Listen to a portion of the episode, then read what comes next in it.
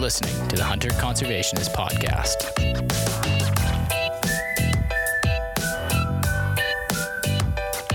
Hey, everybody, it's Mark Hall, your host. And it's Curtis Hall, the co host. This episode of the Hunter Conservationist Podcast is sponsored by the Heid Out Restaurant and Brew House in Cranbrook, BC. I know after a hot day outside, or for me, it's a hot day working outside, the last thing I feel like doing is standing over a hot stove or a barbecue to make dinner. So, why not head down to the Heid Out, sit in some AC, enjoy a cold beer, and have your food brought right to you? With food that is prepared by Red Seal chefs and local ingredients used wherever possible, it is hard to beat the menu at the Heid Out. Everything from pub food to German and even seafood like mussels, salmon, and halibut. So, thanks to the folks at the Heid Out for their continuing support of what we do here. Also, thanks to iHunter for being an episode supporter. If you guys still haven't taken advantage of their offer, they are still offering 20% off your first year of their public land subscription. That's for all the apps that they have rolling right now BC, Alberta, Saskatchewan, Manitoba, Ontario, New Brunswick, and Nova Scotia. So, the way you take advantage of that, head over to web.ihunterapp.com and use the code THC podcast when you subscribe to the public land subscription. Again, all that information can be found down in the show notes. Show notes, sorry, so you can check that out after the podcast is over. Right on. Thanks, guys. Cool. Show the show newts. Show newts. It's like Canadian, like a boot. The Newts. newts and the show newts. hey, everybody. We are uh, joined in this episode by uh, Dr. Lee Foote. And you are a professor emeritus, which means retired, right? That's right. Yeah, from the University of Alberta, and you were in the faculty of agriculture, life, and environmental sciences slash renewal res- renewable resources department. Is that correct? That's that's that's me. So that that sounds like our ministry here in British Columbia, the Ministry of Forest Lands, Natural Resource Operations, and Rural Development, where a committee came up with the name, and to satisfy everybody, it's like it all Yeah, it's a giant You're not just the- snowball.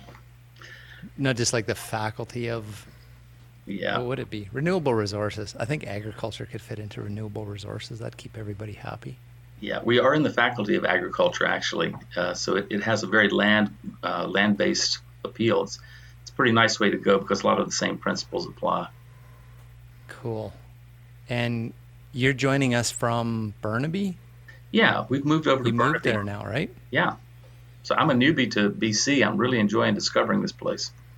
hey on the west coast and you're going crabbing tomorrow that's that was the deal I'm actually driving tomorrow. I was crabbing last week. Uh, I've managed to outsmart crabs, but prawns still escape me. I'm not as smart as your average spot prawn. well we all got to have challenges in our retirement so now that you're a west coaster here in british columbia just don't sign any hunting and trapping ban petitions while you're out and about so Try not to. And I'm, we're uh, I'm just waiting until Lee gets outed on the West Coast as a hunter. We got lots of hunters on the west coast people always talk about that but i'm like i think there's probably more hunters in the lower mainland than than the rest of bc so um, hey we're also joined um, today with the guest here is uh, matt Besko how you doing matt I'm doing really well, Mark. so Curtis. matt was matt was on episode 11 Yeah, welcome that was like It was great. 40 episodes ago Wow. Yeah, it was a long time ago. Yeah, we drove drove up to Edmonton, sat in your office. Now we're virtual, so Yeah, uh, as a matter of fact, I, I just finished the duck hunt that morning with Lee. that's right. Yeah. Yeah, yeah. And you and you told that the you told the the amazing story about Scout and the and the roebuck hunt. Yes. If you're Yes, listening to this and I- you have not heard Matt tell that story, go back to episode 11. Check it amazing storyteller. So Matt, you are the. Um, this has changed since uh, our episode before a little bit. You're the director of wildlife health and licensing Yes. with Alberta Environment and Parks. Yes. Right on.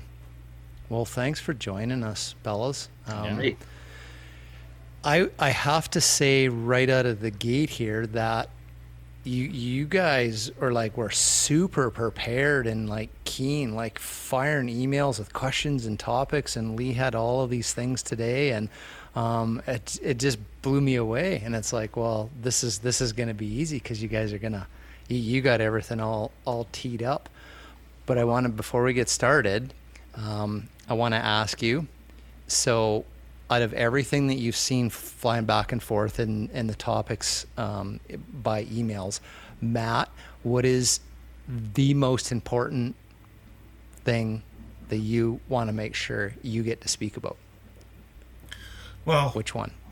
you know, th there's there's a few. I I would like to talk about the relevance of not only hunting and angling in Canada, uh, but I'd also like to uh, discuss the relevance of wildlife to the broader public, and that's important, uh, especially in terms of how we manage wildlife and in turn how we manage hunting.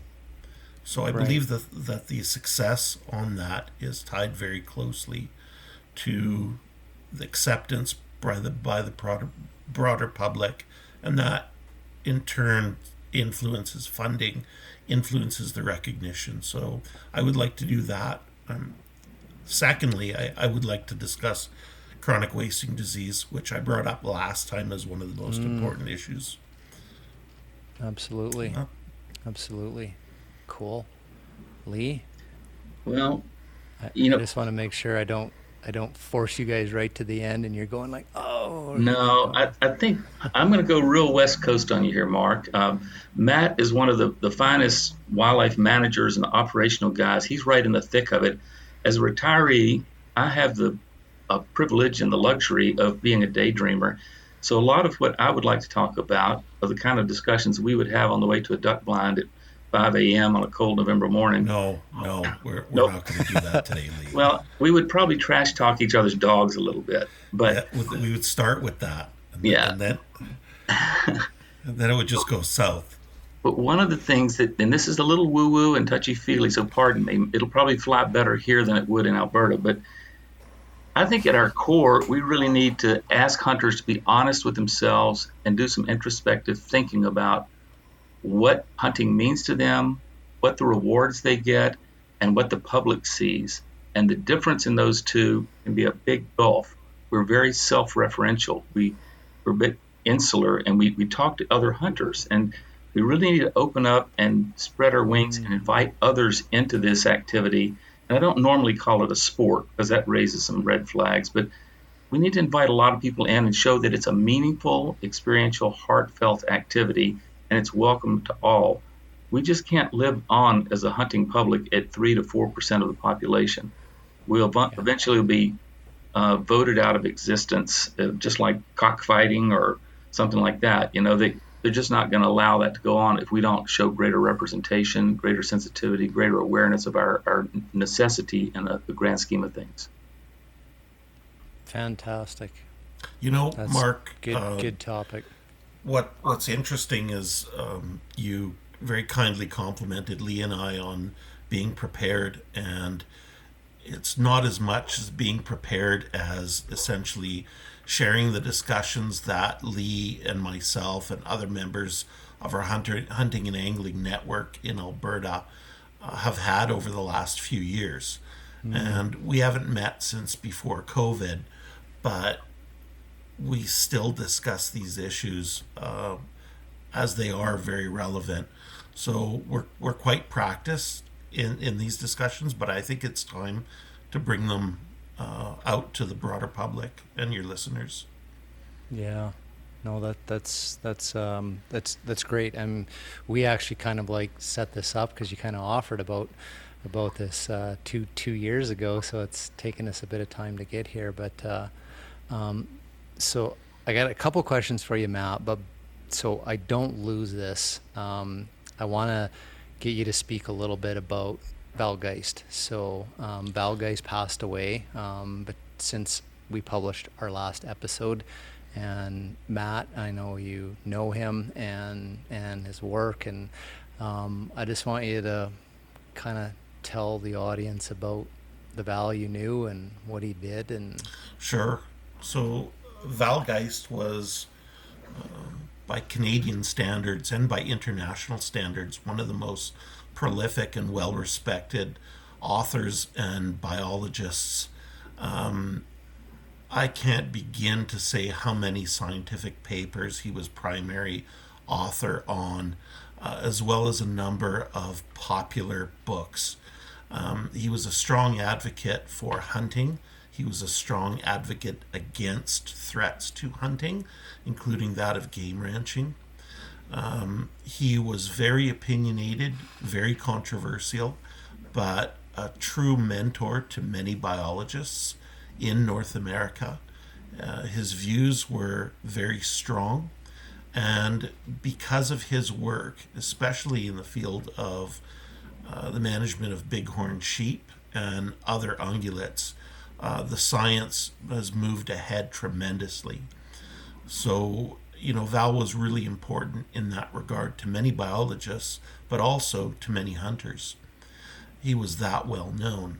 Uh, so I had the pleasure of being able to text Val almost daily um, over the last year until you know a few weeks ago when he got quite ill, and uh, and even in that time he was very prolific, very willing to discuss his knowledge and share that with everybody, and I know that he uh, was the keynote speaker for um, SCI, I believe, um, for the BC Interior uh, last spring, I believe, and uh, so he was still out there um, in the public eye, um, saying great things. So uh, it's it's a real loss to the uh, community, not only of hunters but biologists and conservation-oriented folks. And as as we know, one of Val's most famous contributions is probably the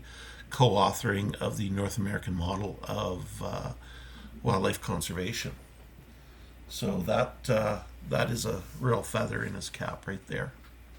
Yeah, absolutely. And the revision to that, the new book that just came out about two years, two years ago. If um, that's it right there, that's Yeah. holding it up. Um, yeah, if you don't, if you don't have that book on your bookshelf as a hunter conservationist, you should, um, and be able to speak to it, and to be able to speak to, um, yeah, I think some of the controversy that surrounds it and stuff too. But um, yeah, there's a lot of uh, a lot of Val's words uh, in there.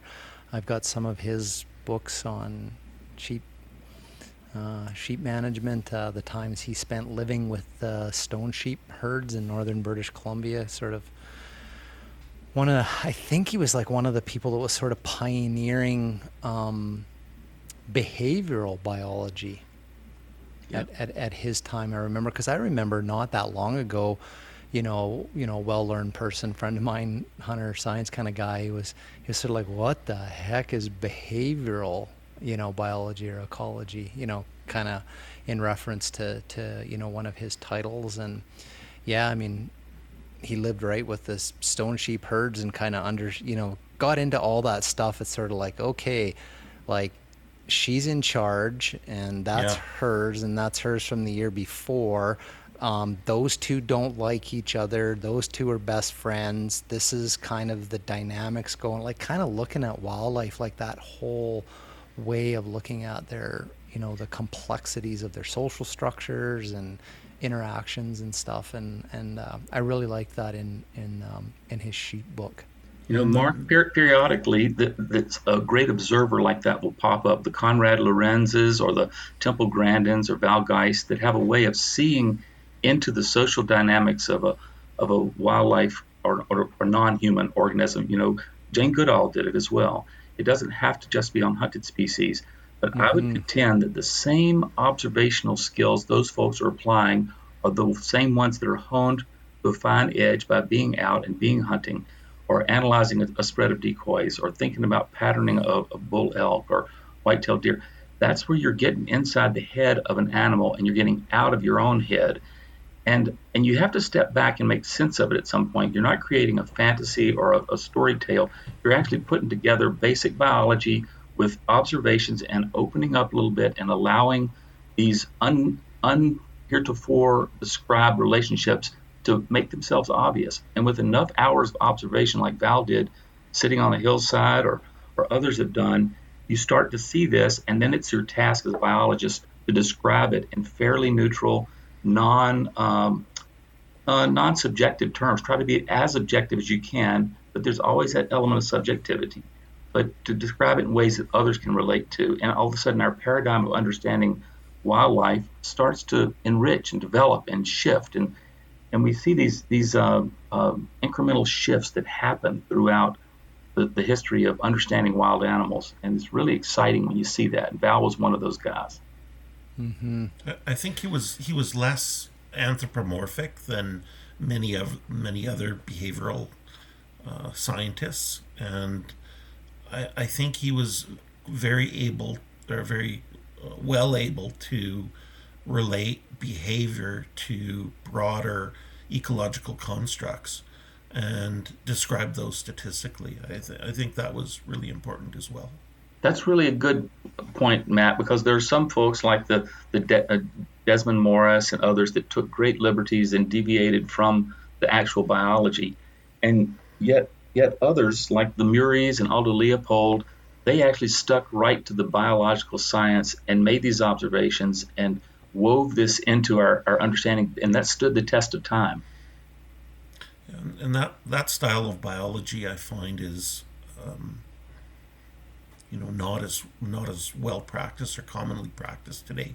And I think you and Lee and I you know have been discussing this for quite some time that you know biologists that are coming out of university right now um, because of the advantages that we have with respect to technology and communication um, the natural history component, the collections, the uh, behavioral analyses, uh, nomenclature, um, systematics, and anatomy, morphology. Those are fast becoming lost sciences because you know you could look them up quite easily.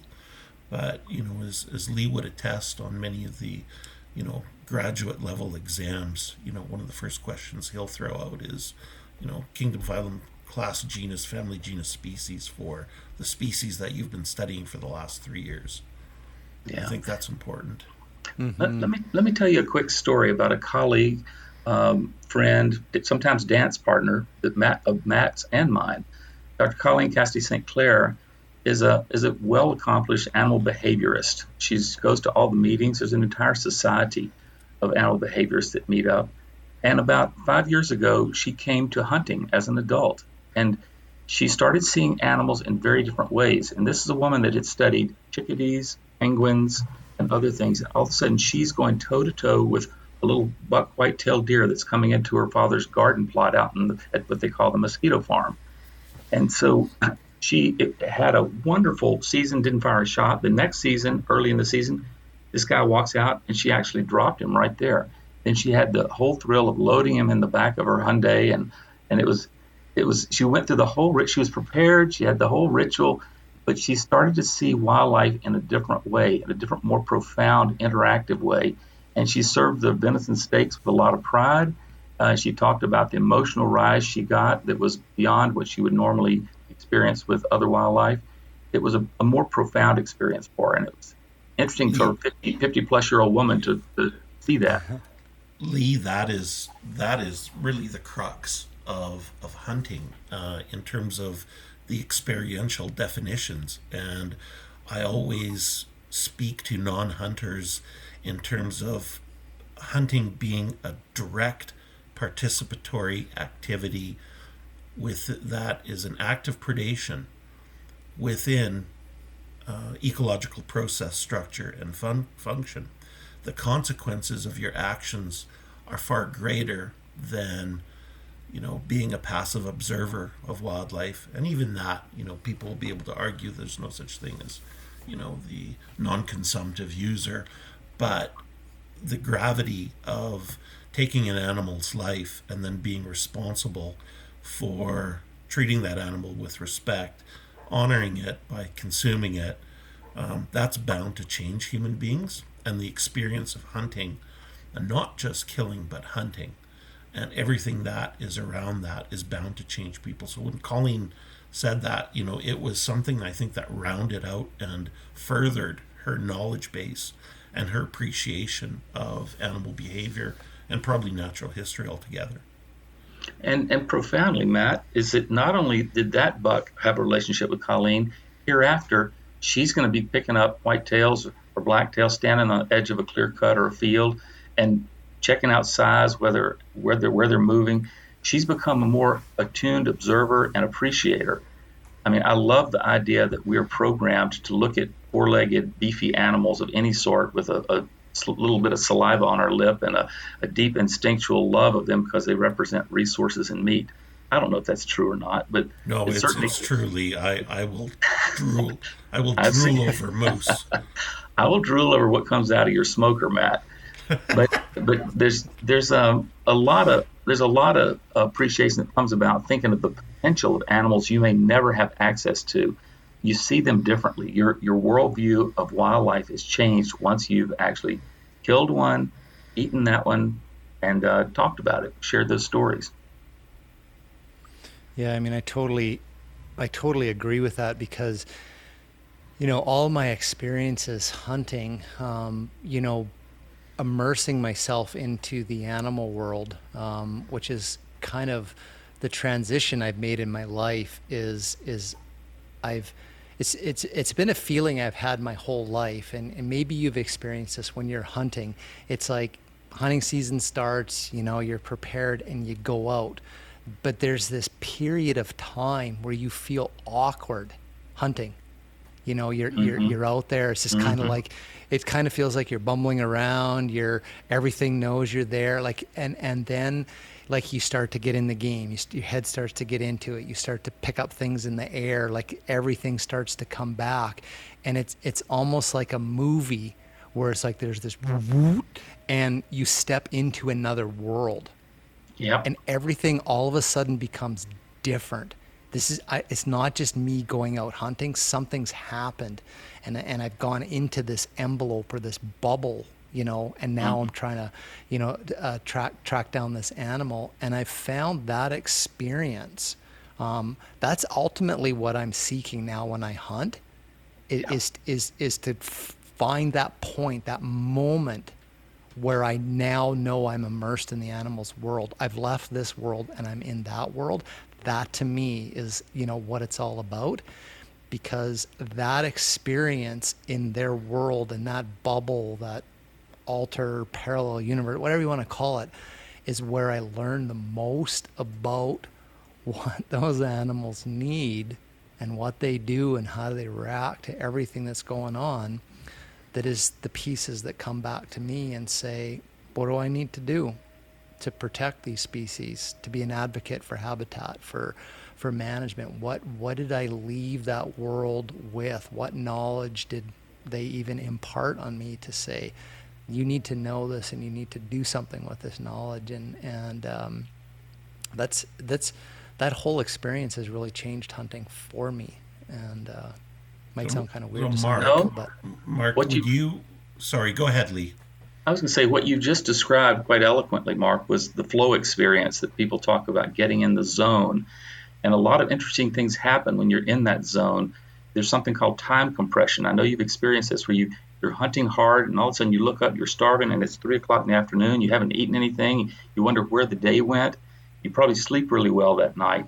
If a psychologist could have instrumented your brain to look at the brain activity, you would have seen a step function. You would have seen a, a, a jump up at that point where you're thinking holistically, you're allowing uh, inputs to go in, you're, you're synthetically combining all sorts of inputs, and you, it's exhausting because your brain weighs 4% of your body weight, yet it uses 25% of your glycogen, blood glycogen.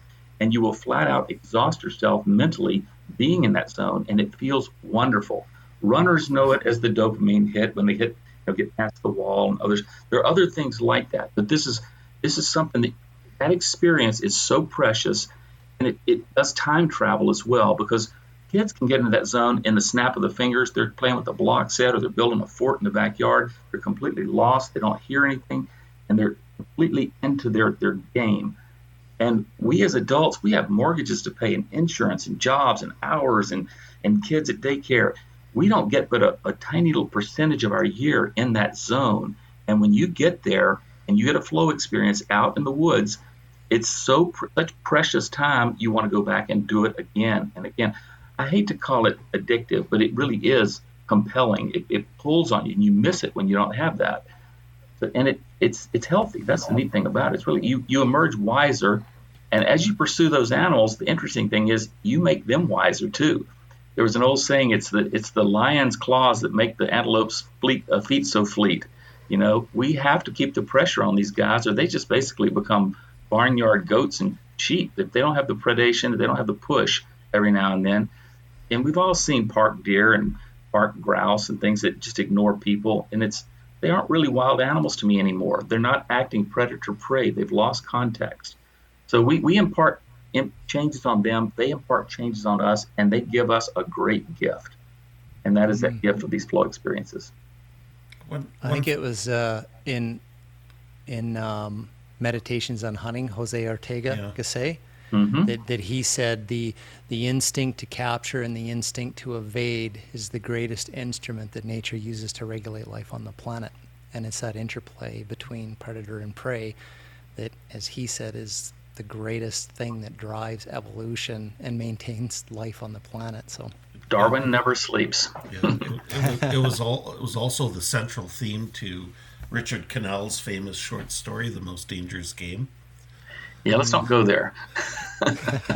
but uh, you know, uh, but this is part and part uh, of of why I believe hunting is more um, than a sport and perhaps more than what we would define a classical recreational activity. Uh, I think there's consequences to our actions as hunters that are are very profound and uh, I'm, you know, we can fit hunting or, you know, angling or some other activities within the continuum of recreational activities. We can fit it in to definitions around sport, but it's it's a very hard fit because there's elements that fall in and out quite regularly. Yeah. One of our, our hunting and angling network members, Dr. Brian Joubert, it has a really nice little soliloquy about the virtues attached to hunting and how hunting and by all rights should make us better people because it gives us an opportunity to practice our virtuous behavior and practice elements that we all admire as a society things like restraint patience uh, investment learning uh, discretion. It, they, and and I think that um, I think hunting gives us a huge opportunity to select how we behave based on our predefined ethical standards, and it makes you think about your standards as well. A lot of Charles Charles Charles List from the uh, State University of New York, and he came out and spoke to our group several years ago, and uh, he wrote a book that was essentially defining environmental virtue, uh, part of hunting and angling. And his was, you know, a three pronged approach to virtues. And one was that hunting and angling will allow you to demonstrate competence and excellence in an activity.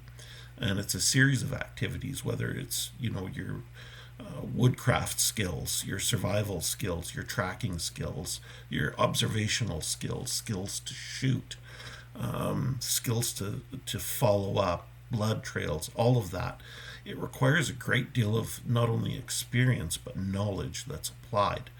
Uh, the second uh, component uh, that was quite virtuous was a broader understanding and awareness of all the factors that would influence hunting um, and the ecological uh, constructs around uh, hunting and uh, and and many of the social pressures that would influence its continuance. And the third was actually community involvement and encouraging broader society to uh, not necessarily participate in hunting and angling, but at least show some comprehension and understanding in that. So he linked those activities, especially hunting, as being very much a virtuous activity, one that would enhance one's life. Mm. Now, do you think, you know, hunt, hunters trying to, and I say try because you know, like this, this is the social media, you know, way of engaging with the outside world now, um, or the or the non-hunting um, part of society. You know, are are hunters trying to portray or communicate these things, but they're they're getting twisted you know, um, on on the hunting community. Um, yeah. You know, sport. Um, you know, was was one. Um, I, I see more people in the hunting community becoming advocates for for not referring to it as a sport. And uh, I had a conversation with somebody not that long ago that thought that that was fine to call it a sport and couldn't understand why that was sort of a trigger word in the non-hunting community and as as I understand it, is the, the reference to hunting as a sport was hundreds of years ago when society transitioned from sort of hunting being like the hunter gatherer, you know, communities to agriculture based, where hunting became sort of more of a pastime, more like something that you that you did as a pursuit, not so much like as an absolute necessity. And then the consciousness, the ethics, the management, all of that started to flow into it. And hunters started to impose rules on themselves. You know, yep. don't shoot waterfowl in the springtime when they're on the nest, you know, the fair chase stuff, the biological stuff. And it's that construct of the definition of sport, meaning rule bound, which is why it was called sport hunting because it wasn't pot hunting of just like whatever you can shoot whenever you're just putting meat on the table for the family. There was some rules to hunting and it was called sport hunting. But nowadays, if if somebody calls it sport hunting, people go, oh, like football and soccer and mixed martial art fighting. It's a game. You're thinking about it as a competition. They're an opponent. You need to defeat them. And you know, there's so much of that. I don't know. Do you do you think that seems to happen like when people are trying to express these virtues that it's just not landing right and getting getting twisted certainly and what what you've described there is is people putting things out in a very presumptuous way they're presuming that others share their value set their experience their knowledge and their willingness to accept the death of an animal people that don't see any rewards from that are pretty quick to to uh, uh, denigrate the whole thing I talked to a sports psychologist, Dr. John Dunn, a while back, and I asked him, what are the basic essential things to define a sport? And I was thinking along your same lines, Mark. He said that you have to have some chance of having a winner or a loser, and nobody wants to call a wild, the wildlife or the hunter the loser. Uh, it has to be considered a, a fair competition, a somewhat balanced competition. And if we're going to be honest, our hunting is really never uh, balanced uh, it's that's one of the allures of dangerous game. Actually, is that there is some chance, like a bullfighter, it, it can get you. But truly, we don't go out rabbit hunting or grouse hunting expecting to be savaged or killed by a grouse. The the end point of the two, for the animal and for us, is so profoundly different. It's, it's not. It's disingenuous to say it's a fair competition. So I, I can see how it, it loses out on the sport aspect in a few ways the other thing you mentioned that I think was pretty fascinating goes right back to my very first thing that I wanted to talk about, and that is what your ultimate goals are for going hunting. For some, of course, it's going to be big antlers or bragging rights, and others, it's going to be meat.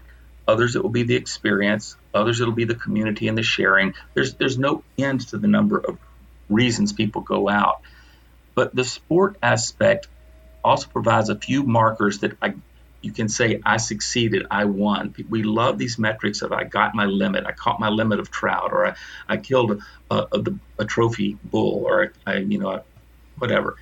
and you can see where this this rings hollow to many of the indigenous users that might be seeing this as a survival meat supplementation lifestyle thing. And these trappings of hard bits of antler, fur, tusks are a bit foreign to them. Useful items in some ways, but not the ultimate goal of the of the chase. So we're, we're talking across purposes quite often, um, and that can get you in a lot of trouble. That can happen in a major way on the internet. Can happen at a very personal way, one on one. You just have to really get outside of yourself, outside of your confirmation bubble, and and think how the other person is perceiving this and speak in their terms. Another another one. I'll, I'll see what your thoughts are on this one.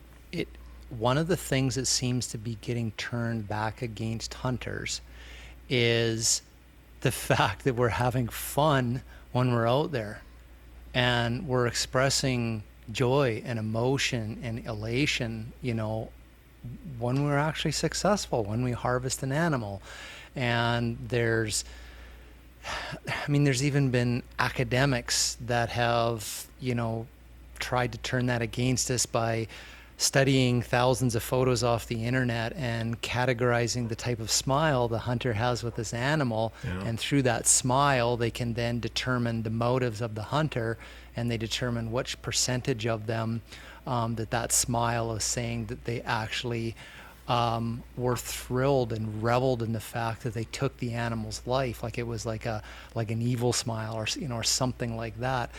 And so the the the counter to that seems to be that fewer and fewer hunters are kind of like showing the emotional part of the hunt and the fact of like this is fun we're happy i yes i am smiling because i'm you know here with a moose or you know a nice big mallard duck or whatever and you see the the what they call the you know the grip and grin photos mm-hmm. where they're very somber and they're they're reflective and you know some people criticize it as as being remorseful you know type pictures and and do you think it's okay like to just oh i i say this is fun like oh i i think and, and it doesn't mean you're a psycho yeah i think it's very important to encourage the fun part of it and it's a very natural outlet for those types of emotions. Anyone that has ever hunted, hunted very hard, and uh, has gone through, you know, physical and emotional, you know, pain and uh, walking and hunting and tracking and ha- all and almost being able to harvest a game animal, but the animal eludes them and then being able to see the animal, you know, again, having that opportunity is bound to elicit and evoke those emotions. And I think that's really healthy. And there is a considerable amount of confusion around that, thinking you're being smug, prideful, mm. sadistic, and and people that don't have the context and understanding of the experience of hunting and uh, reduce it only to killing an animal uh, are are are mistaken. Um, I'm familiar with the paper that was written um, on that, and the the assumptions that are made. I think are far-reaching, and uh, I don't believe that they're relevant to hunting per se. Um, Matt, quite it, often those kind of papers have got their answer before they start their research and yeah. they, they, seek out confirmatory uh, data to, to give a little more gravity to an advocacy position that would like to be advanced.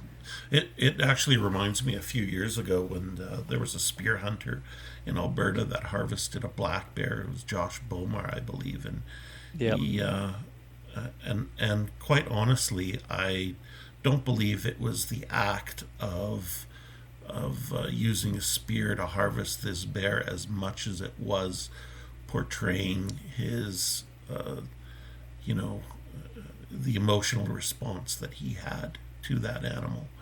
And, uh, you know, jumping up and down, that sort of thing. I think that was the part that really turned off a lot of people. And, you know, anyone that's hunted and been in a situation where they've, uh, bow hunted, for example, we're dealing with essentially uh, an act of exsanguination. Um, the death isn't particularly immediate. It takes seconds, if not a minute or two, and uh, and the animal bleeds out. Uh, same with with rifle hunting as well. It's it's often lung shots that are putting this animal down. It doesn't die absolutely at the same moment, but you've done all you can in in order to kill that animal as humanely as possible. And I think that needs to be recognized as that. And we need to balance our emotional response with that of showing some reverence.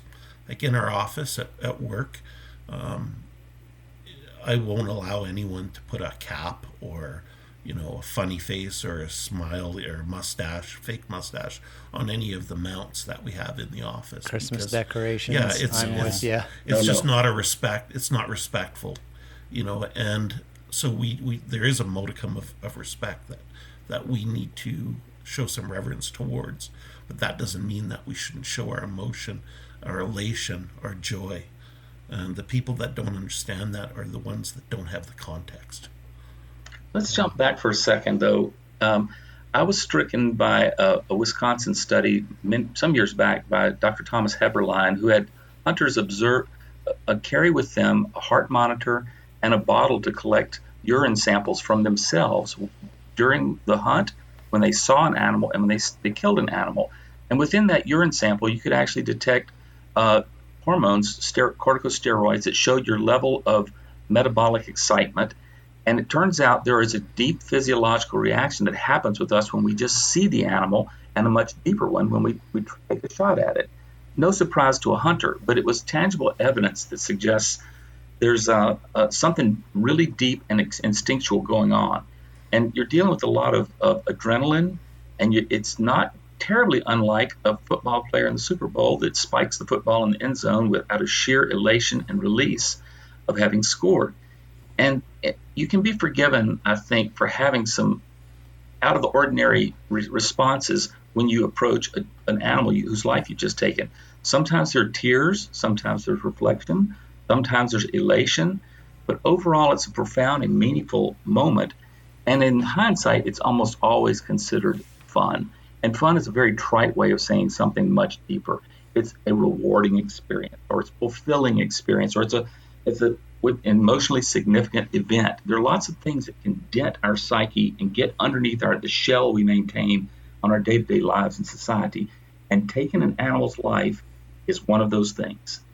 And you don't want to, um, if you're really nervous and you're not dealing with it, you're not being honest with yourself, you might beat your chest and, and kick around, say, this, this big old son of a gun, I got him at nine o'clock, you know, and puff around. But that's the embarrassment of not being able to look into the eyes of an animal you've just taken and I would say those hunters are early on in the spectrum and have not dealt with the gravity of their actions, this cause, uh, this causal reaction, and uh, and they need to think a little deeper and need to be brought along a little deeper to think about what they've done. It's not wrong, but to ignore it and deny it, I think, is a missed opportunity for personal growth and for basically understanding yourself better. No, I completely, yeah. completely agree. You know, like for me, you know, when I see the videos or pictures or whatever, you know, of the hunters, like you know what you were talking about, you know, with the the bear spearing video there, Matt. Um, it for me personally, when a hunter makes the shot, and then they're instantly, like they know they hit the animal, then it's like high five and excitement, and all this kind of stuff. To me, to me, that feels inappropriate. Because it's like that is still a very very serious time. Yeah. mm-hmm. like the moment you For pull sure. the trigger. And it's like all i can think about is do i got to get ready? Is it going to get up? Mm-hmm. where's it going? Where's the last spot i saw it? Was it you know was it good? I i start thinking through all these things um, when am i going to go over there? Am i going to give it some time? Um, you know you're thinking about and it's like i want to get there and make sure i can find it and that it's expired or that i can immediately um, you know humanely you know finish the animal off kind of thing. And and all of that is still the serious act of hunting until you're there. And then it's like okay it's like that's done right? It, it's over, you know, for that that that animal, and e- even then, I still have a little tough time with just kind of like you know hooting and hollering and jumping for joy because it it seems disrespectful for me to do that standing in the presence of the animal, um, and then I still put the weight of my responsibility on what I have to do to process, you know, and and get the animal out and safely, and you know, start thinking through the logistics of that and getting prepared for grizzly bear, all that sort of stuff. So I mean, personally, like you know, it, it's almost like the the elation part. All of that doesn't come together till it's like the last pack is at the truck, and you're like oh, that's the big letdown, and it's like then I can actually sort of be excited and. Mark, you, Mark, you're you're you already just said that your currency of appreciation here is the experience, and for many people, the, their currency is the video that was being taken of them taking this animal. You'll often hear people say, "Did you get that?" That that's what they're really most concerned about. They'll they'll find the animal later. I think that's rather superficial. That's my opinion, but it, it, they're not mutually exclusive. You can still be a responsible hunter and have the pure adrenaline shakes. And a lot of those guys are shaking like a leaf after they've just shot this animal. You know, you know it's gotten down deep in their brain and their amygdala, and they've had the big endorphin release and all that. They're getting some currency there. But you know, yeah, sorry, go ahead. Go ahead. No, yeah, no. I, I was just going to say that. You know, Mark, when you were describing what happened after the shot, and uh, it's almost ritualistic, and those sort of rituals have found themselves um, embedded within the hunting traditions in other cultures uh, and other jurisdictions. So, you know, when Lee and I we went uh, hunting in Poland together a number of years ago. And Matt, we went eating in Poland and we did a little hunting. Yeah, yes, yes, we did. yes, we did. Came back with a dog. yeah. Well, I'll tell. Uh, yeah, well, that was another trip, but. Um, my famous food memory of Poland is Lee and I went into this restaurant that specializes in smoked pork hock called Golonka. And the smallest size that they will serve you is one kilo. And then it, that's that's like the baby size portion. And then it just goes up from there. And you have this crispy skin on the outside, this rich, succulent fat layer underneath that's quite gelatinous and this delicious, smooth, tender meat underneath. And you serve it with pickled mushrooms, rye bread, mustard, horseradish, and a knife. And that's our it. vegan friends have just fainted, Matt. Yeah, and uh, that was that was epic. But just getting back to the hunting traditions is, you know, the rule sets, the sport of hunting there, so to speak, uh, were very um, tightly managed. And uh, when an animal was killed, and you couldn't go near the animal until the hunt, um, the drive was finished, and you knew that the the drive was finished by the sounding of the horn, and then you know the game was collected, and that was the moment by which you showed your appreciation. You honored the animal by giving it the last bite you know, taking a branch, dipping it in its blood, the handshake, you know, and the and the uh, the hazel or the spruce into the cap on the right side of the successful hunter. That in itself is, I think, a, um, a means by which we show reverence to both the animal and to the hunter, and uh, you know, I like that tradition a lot because you know it's a bit mystical in, in that way. But you know whether or not i'm also with lee you know here in, in in alberta and you know we grab each other and give each other a big hug and i lift him up and you know pour orange juice on his head you know it's all the same. Well you know joseph campbell's in his great series on the power of myth talks about the, the loss in our society of rites of passage and ritual and contemplation that comes with that. And sometimes having a little bit of a structure and a framework around processing an animal, these rituals you go through, gives you a way to explicitly address the taking of a life. It's not it's not necessarily full atonement, or it's not ill, but it's recognizing that this is a trade off. We've taken a dynamic living animal from a population and converted this into something fully respectable and usable for us. And there's a thank you that's appropriate there. And usually that's either dipping a, a as Matt said, dipping a, a evergreen into the blood and, and, adorning yourself. Sometimes it's putting a little tiny dab of blood on your face. Do you share the blood with that animal? It's just there are things like that we we we need to do more of. I think um, in in ancient cultures, according to Campbell, there were lots of things around the first kill by a young hunter when a, a young woman got her her menstrual period. There were a set of rituals there. There are a whole series of things that were done to mark the passage of time, and and they're important. It's quite interesting now that I'm in the phase of life where I'm moving away from hunting a little bit, or I'm, I'm still hunting. I'm just not killing as many things deliberately because the experience so greatly overshadows the actual taking of life. I want to get he's bitter about the spot prawns. Yeah, the spot the, prawns are there's a, there's a hate on going there. I'm gonna no, I'm gonna take it out on them. It's not but, for lack of trying, Lee. It's, I know. it's the success. It's the yeah, success. But well, it's also a rationalization. I probably don't see as well, hear as well, and get around as well as I used to. But I, I do appreciate the animals I take tremendously. And you know, after I, I, would be scared to think how many ungulates Matt has killed in the line of work and the line of pleasure. Likewise, here from disease control studies and things, but it there's a certain routinization that happens with that, and the thrill. It's not like your first date anymore. It's more like you're an old married couple that's in, into this routine with the, the animals, and and you're going to be a little more selective and deeper on the appreciation, lower on the body count.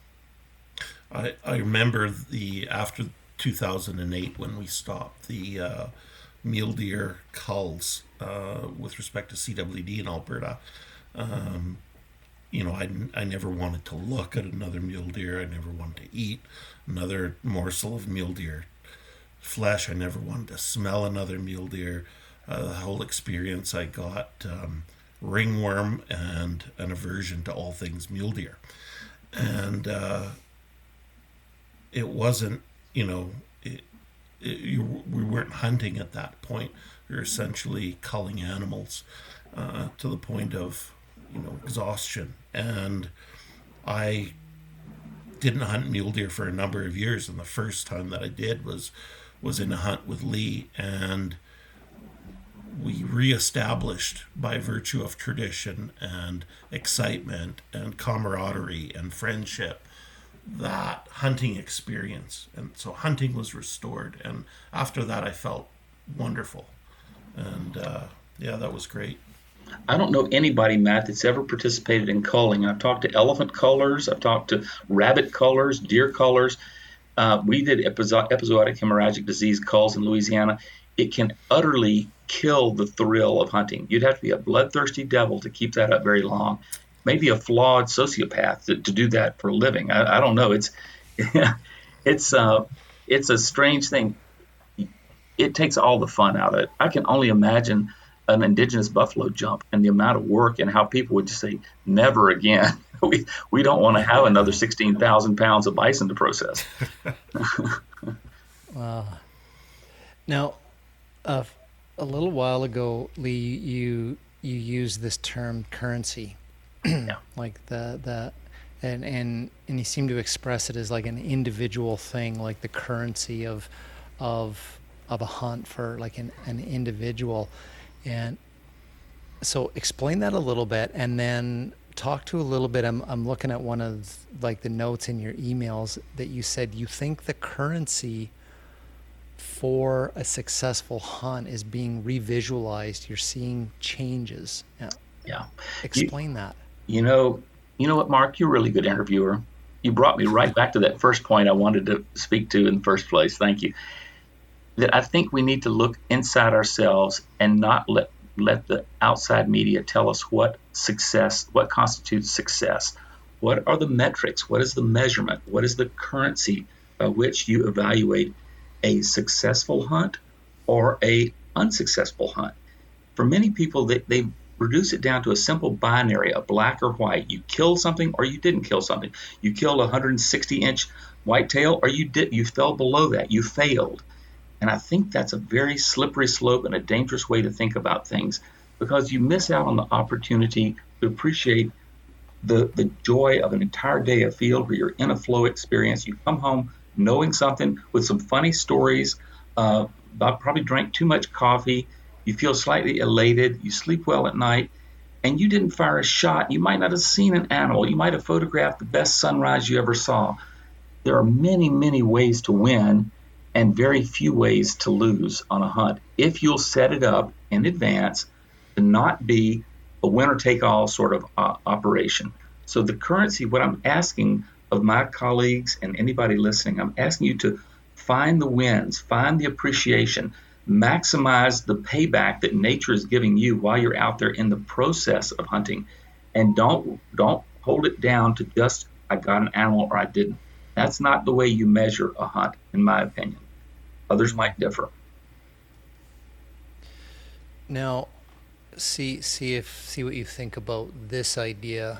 I I feel in recent decades that the domination of the hunting community by the hunting industry, meaning the companies and the manufacturers of stuff that support what we do in search of this personal currency, have taken it upon themselves to craft the narrative through picture, through film, through celebrities, sponsored hunters, whatever, logos, and all this kind of stuff, is they're out there defining the currency for hunting. And that becomes the currency that hunters feel that they're pursuing. And more often than not, the currency somehow involves doing something with their products or upgrading their products or getting the next year product or, or, or, something it seems it seems to be the currency is very product based very market based and i'm critical of the hunting industry that way and it's sponsored like social media celebrities and all that and i'm kind of like back off just show us the stuff but don't attach the narrative to it let us define what that currency is of yeah. hunting. Listen very carefully to this, Mark. I don't know if you can hear this or not. Hear that? Can you hear that little noise?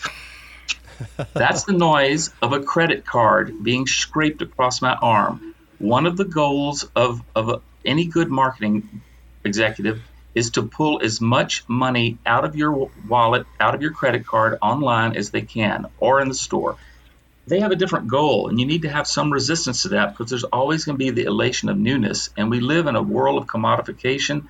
In fact, my wife is an environmental sociologist. She refers to the Cabela's as temples of consumption. And they really are. They're, they're church like when you walk in there. The heads are there, the salesmen are there. Yes, yes. Stop, stop. Just no. For a moment. Just for a moment. Let me interject. Matt loves Cabela's. Let me interject. First of all, yeah you're speaking to Lee. Lee's idea of outdoor gear is what oh, Grandpappy, oh, no. what Grandpappy Foote gave gave him back in Alexandria, Louisiana. Yeah, it's mismatched wool. Yeah, I was so thoroughly embarrassed for him when we were hunting pheasants in Montana because we're supposed to wear blaze orange and Lee somehow found like a plastic bag that was you know, woven into a piece of vinyl, and it just looked awful because Lee wouldn't part with eleven dollars. So we went into the local store, and I said, "That's it, Lee. I can't stand looking at you. You're getting this."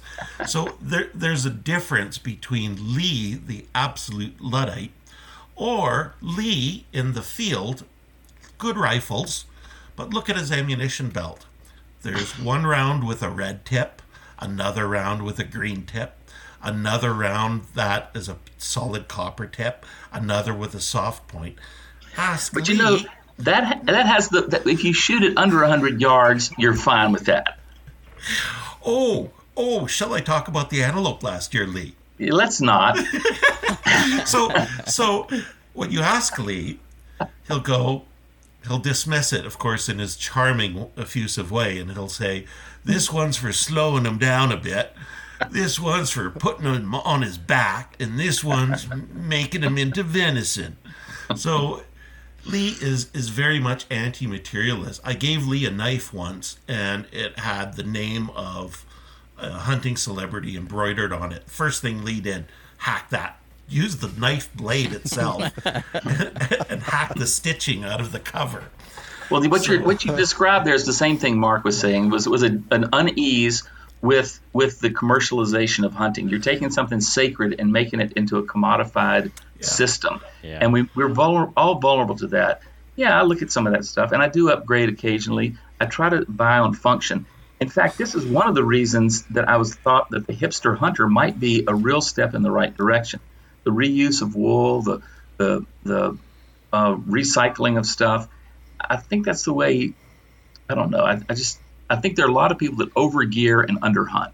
Yeah, it, but there's there's even a contradiction in the so-called hipster hunter, you know, um, typology because you're talking about two hundred fifty dollar, you know, Pendleton plaid shirts, and you know, six hundred dollar adventure sworn knives made in upstate New York, and you know, these certainly are appreciated for this, you know, neo craftsman movement uh, but not necessary to hunting um, in, in, a whole. I, I don't like the over commercialization of hunting. I don't like the fact that uh, that industry sponsors every single hunting program. I understand why, but it commodifies it to the point where you know you can't see someone you know being able to show you the ins and outs of you know uh, hunting elk during the rut without flogging a product. And that,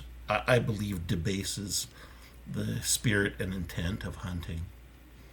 And the, the, the, restraint on that is going to come from the hunting side, though. You, you really can't ask the, the marketing world to do anything else. That's what they do, and they do it well. And we have to figure out how to dip in and out of that responsibly. So, I mean, it's like the old Aesop's fable of the farmer that picked up a snake, warmed him up, took him home, gave him some milk, and then the snake turned around and bit him. He said, Why did you do that? And the snake said, Well, you knew I was a snake when you picked me up. Um, it's sort of like that. You can't ask to ask a, a, marketing firm to do anything other than sell product is like asking a pig to knit a blanket. It's just not going to happen. So I don't I don't really ask them. I don't I don't even criticize them for doing that. But I do criticize people for not using restraint and insight and knowledge, product knowledge, as they equip themselves. You can't yeah. you can't replace um, skill and competence by buying it. Yeah, but they would make you believe that you that you they they can the industry can right like the latest of this and the best of that the newest mm-hmm. of this and yep. you know and because like here's the proof here's this guy he's got like a big white tail buck from last year and he used yeah you know these color vanes on his arrows. Yeah. So everybody rushes out and you know, and, and that that's kind of why I brought this up. You know, that that notion of the currency is this personal thing of hunting that you're, you know, that you're that you're getting out of hunting. Um, and to me, it feels like so many people are just simply their currency is what they're told the currency is and it's something that actually mm-hmm. is tangible that they put out cash for and then they they that gets reaffirmed you know you know basically until the new pattern comes out next year and you know and then and then they they they force you to to pursue the new the new currency so. Well, let's talk about a fix to that problem. And i think one of the fixes is for where people get their information it shouldn't necessarily be from the hunting store people in that position have a built-in conflict of interest. They should get it from respected colleagues and other hunters, hunters and mentors, and training and things like that. It, and that's why we as hunters have got to reach out a little more. We, we should set a goal, I think, in my opinion, we should set a goal of bringing one new hunter into the, the fold each year. I had a 17 year run with at least one hunter coming in every year that I mentored, took them under my wing, took them on their first hunt. Now I've slipped out here in BC because I don't COVID and I don't know many people, but it it's it's a it's a goal I think we should all set. And you teach them well, teach them right, show them the excitement, the upside, the downside, the inside, the honest, unvarnished what hunting is about. and infect them with the excitement and the joy. And some will reject it and not do it, but some will pick it up and carry it on as a lifelong adult, what do they call adult onset hunting. Uh, the excitement of that will, will is very infectious. Mm-hmm. I want to I want to shift gears here a little bit and um, jump into a, a, little different topic. That's some some points that you uh, emailed Lee, and it's kind of a little bit more like we're getting into wildlife management, biology sort of stuff, and so you raised some questions around maximum rate of harvest, um, the concept of carrying capacity, stockpiling wildlife, some of those concepts.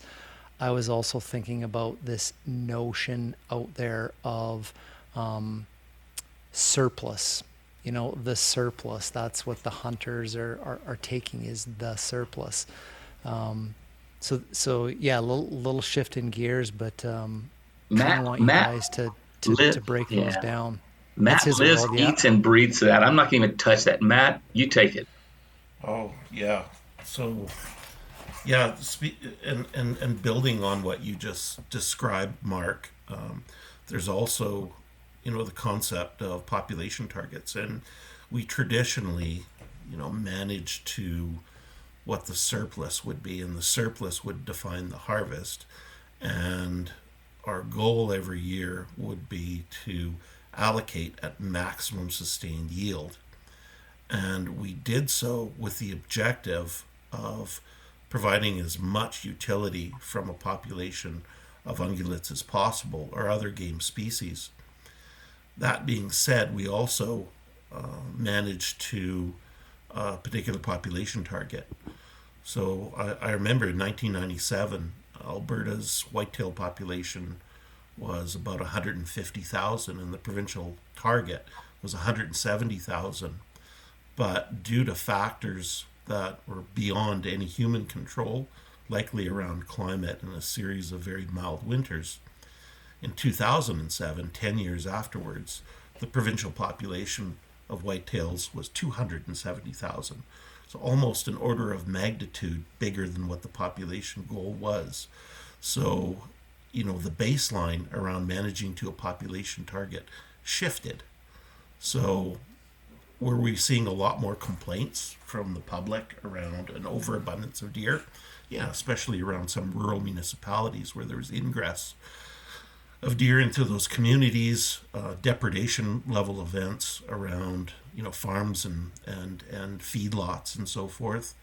That was that was not good. But for many hunters who experienced that or took up hunting during that was the good old days mm. uh, as opposed to the late 80s where you were hard pressed to find a white tail, you know, occurring at any sort of density. So the metrics around harvest, around defining surplus, defining a population target, has almost been reduced to what we would call a happiness quotient. So from last year to this year, are you noticing fewer, the same, or more mule deer bucks? Were you happy with your hunting experience?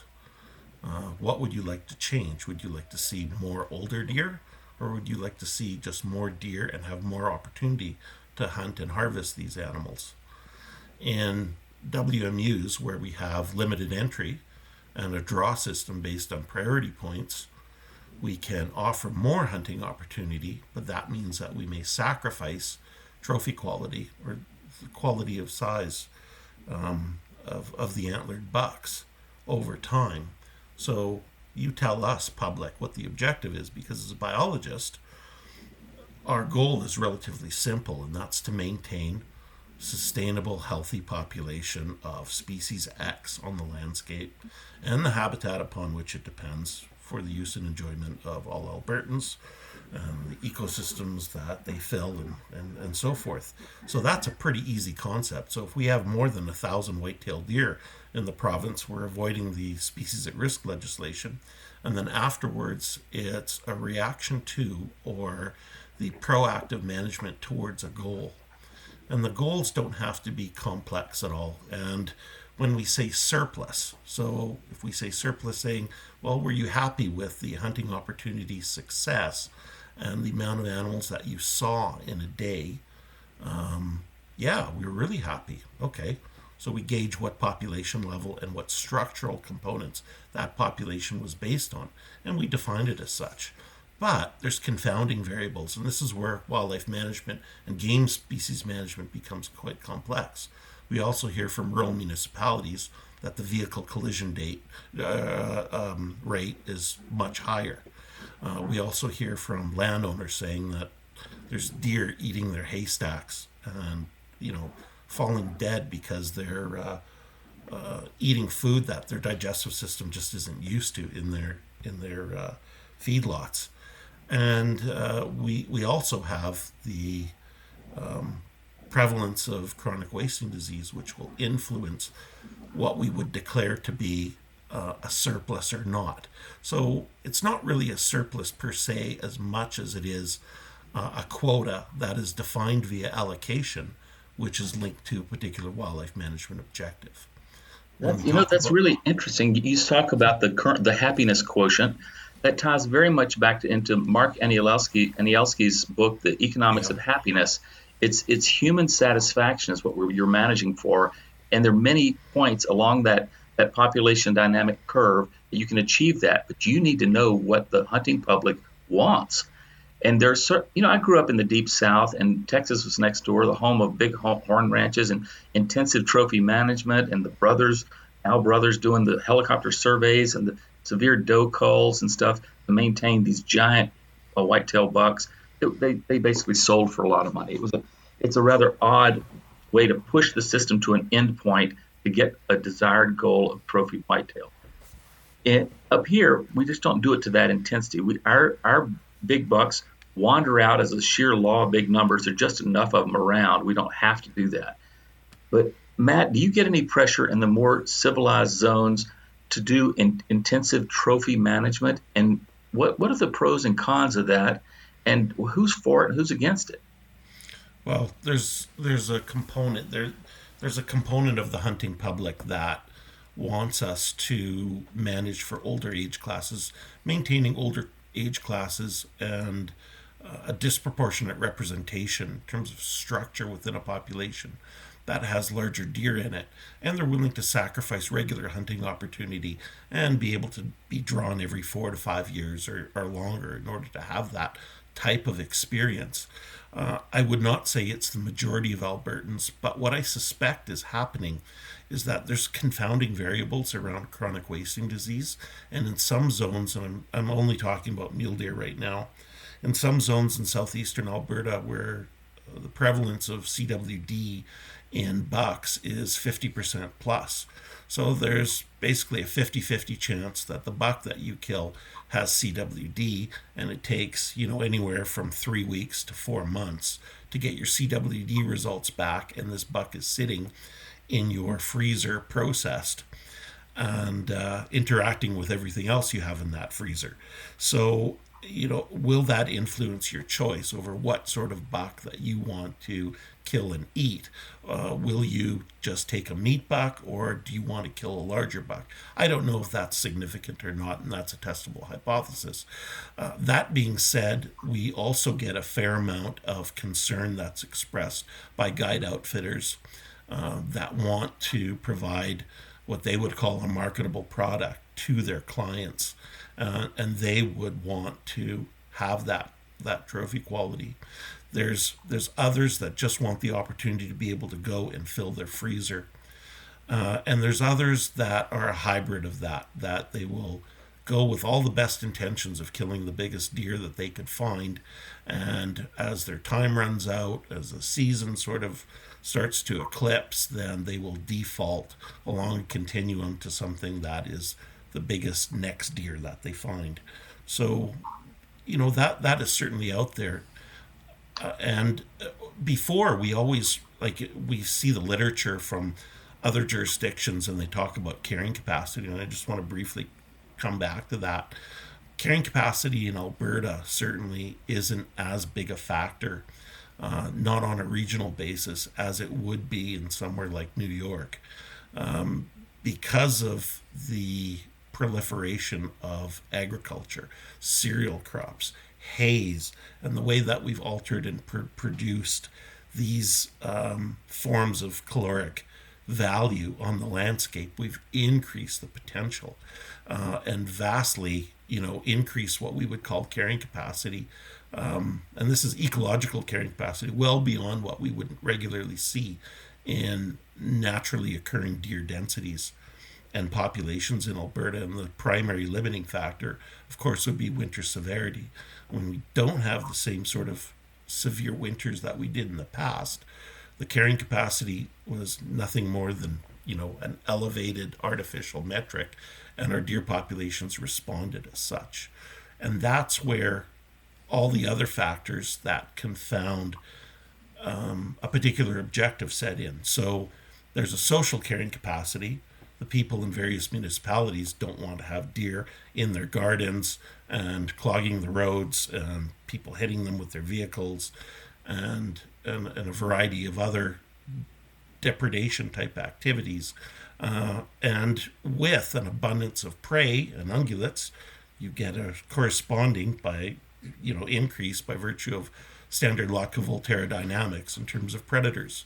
So we have more grizzly bears, we have more cats, we have more wolves, and all the issues that that brings as well. So, Matt, can I get can we get yeah. uh, course course credit for population dynamics 101 from your your, yeah, your disquisition no, here? Sorry, yeah. sorry, it's just uh, that was no, good. No, it, yeah. no, it, it is really good, and and now where I'd like you guys to go with this is is uh, I want to toss these out there. So, I I see this a lot where hunters are are getting involved in understanding these types of things in wildlife management, carrying capacity, the concepts of surplus, harvesting rate, um, you know, all, all these sorts of things. And that is becoming the narrative for a lot of the hunting community or some of it to justify hunting to the non-hunting community. Hunting is a tool like for wildlife management. And so it it almost seems like the argument is becoming the currency is is like hunters are just saying, "Oh, I'm being called to duty here. Yes, I'm going to go out and harvest 3 deer because the wildlife managers need it." Are are the wildlife managers managing to provide this for hunters or hunters being the management tool and and is that the right narrative? And the third part of that that I'll throw out is where does the rest of society fit in in in their say here? You know, I know Matt's gonna have a lot to add to this, but I would like to just toss out that if we were to snap our fingers and stop all hunting right now, there'd be some upheaval, some population explosions, and they would taper off into a cyclical dynamic. All all animals. It, it's unlikely anything would go extinct. There'd be problems here and there. It's a pretty managed system at this point. Um, the idea that we have to kill them or they'll overpopulate and die of star- starvation, you know what? They, they die of starvation even in our big harvest years. You get a deep snow year in the hills, the animals get trapped, the predators thrive. There is no balance of nature. This it's it's more like a whack-a-mole or a popcorn popper. Things are going with erratic notion, and within that, we can conservatively take some off without driving the population to a critical low or ex- local extirpation. That's our role, and that's the art and science of being a wildlife manager. Is figuring out where that is, and it's it's not a simple cut and dried sort of thing. You're managing multiple variables, not to get all all into the deep math of it or anything, but you ultimately, if you back off a notch and think about what will be most satisfying and sustainable for the, the human population and compatible with the wildlife population. There are multiple sweet spots in there. Yet, I think a lot of hunters try to justify their actions in the way that they think will be best perceived by the, the anti public or the non hunting public. We've seen a whole lot of folks that have said, yeah, we've got to hunt them, they'll be overpopulated. And we also see a whole lot of folks saying it's for the food knowing that nobody argues against organic free range food, well, very few anyway. But really, are they being completely honest? That is an element, but it's not the only one. This circles back to our discussion about fun, about rewarding, about meaningful, about a worthwhile endeavor. Um, so, yeah, I, I, think that's part of the story. It's not the whole story, and if you, it's disingenuous to hide behind simplistic platitudes to the public to get them off your back. Mm-hmm. Yeah, Lee, Lee is absolutely right.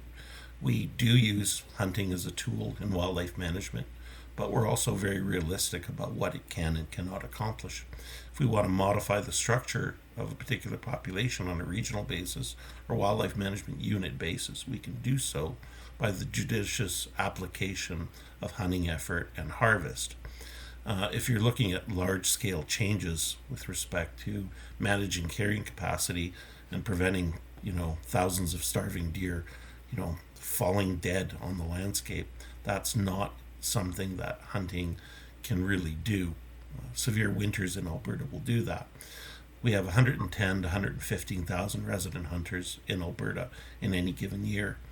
And uh, in order for us, uh, collectively as a population, uh, acting together to influence the provincial population of a particular species, it requires a considerable amount of effort that is coordinated. So we would say, yeah, hunting can act to influence, such as chronic wasting disease, if we target harvest in particular nodes of high, high disease prevalence or areas of geographic interest where CWD tends to occur, such as river valley corridor areas. And we target harvest in those areas by using hunters. There is a measure of success. There's a paper that's just going to be published in the Journal of Wildlife Management um, quite shortly outlining that approach. But when we say, or we, we use the platitude, well, we've got to hunt them, otherwise they're just going to starve to death. Yeah, just it's just nonsensical. To make this a little right. more West Coast centric, though, I did a little reading trying to figure out how many blacktails are taken along uh, of the in, in, the mountains of, of BC. Uh, it was 27,000 uh, mature bucks was the number I came up with. Is that is that realistic? Is that possible?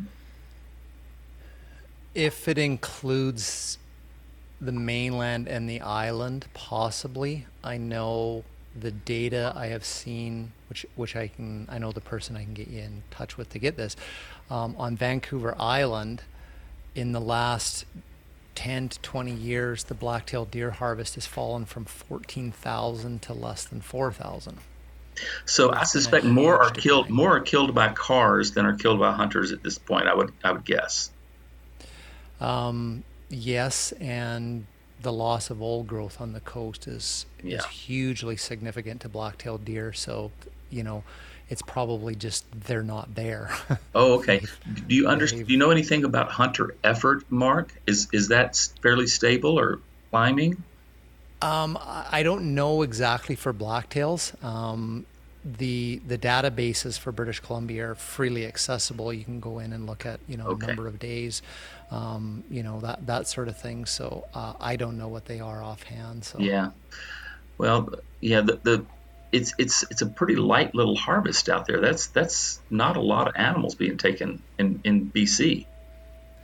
Yeah, I mean, if you're just talking about blacktails, you know, on on the coast, um, I think, you know, it's that's a hard place to hunt. You yeah. know, and deer yeah. and steep coastal, you know, forests and stuff, and even the the cut blocks you know, on the coast, as you can appreciate, quickly become a gnarled up jungle, like way yeah. more fast than in the interior and harder to hunt. So yeah, the, the the I've been stricken as a set of new eyes hitting your wonderful habitat here. I've been stricken with what the access roads and the and the cut block roads, the place you can get you can get almost anywhere in this province if you're willing to walk or have the right kind of mobility. Yeah, it's it's access and road density is a, is a pretty big conservation concern. Yeah, you know, across the whole entire province, the south, the north, everything. You know, in this in the southern half, it's forestry, in the northern half, it's oil and gas development, and it's true in Alberta. Pretty, pretty major cumulative impact here for sure. Yeah, yeah, it's true in Alberta too one of the reasons I was kind of wanting to know what you guys sort of, you know, thought about, you know, hunters talking about or justifying hunting, you know, by these management terms rather than these these you know personal currencies that we are talking about earlier is is um, you know because that's something that I saw during 2016 during you know the lead up to the ban of the grizzly bear hunt in British Columbia. And it was like it, you know it was this high profile animal and a tremendous amount of arguments over it. But everything that I heard from the hunting community was well, we need to control the population. And it's like, well, the harvest regimes were actually designed so hunting didn't influence yeah. the population. Well, the big adult boars, they kill cubs. And it's like, yeah, they do. They That's their thing. That's, that's you know, evolution and all, adaptate, all that stuff taking place. It's part of their world. Yeah, um, well then you know if you if you don't hunt them then they become bold and and more people are going to get killed and it's like well there's no real body of science that says if you shoot a grizzly bear that somehow deters another one from mauling a human and it was it was all these things you know the bears exceed their carrying capacity all these sorts of things and and it was very interesting that it mm-hmm. you know mm-hmm. hunters were trying to defend that hunt mm-hmm. um, via these things like surplus carrying capacity yeah. science regulated but nobody would just say, "Cause it's fun to hunt a yeah. grizzly bear." Yeah. Some people ate them, some people didn't. But there's all these things that we talked about at the beginning of the podcast figuring them out, the challenges, the um, you know getting inside the animal's head, the you know the reward, the tradition, all these things. Nobody would speak that way about hunting that particular animal, and uh, I, I, I just found it very interesting. And I don't know if that seems to be like the default to defend or if that's kind of become the pattern of hunters trying to you know say well it's science based and we're just we're doing our duty and well i think they're grabbing straws. We i'll talk about we. We're grabbing straws to try to find a suitable argument to maintain something we believe in and feel passionately about. And it's it's both sides do this the pro and the and the anti hunt uh, issue do this, but they really need to look inside themselves and inspect what what's honest. They need to, to come to this thing honestly, and um, and we don't always do that.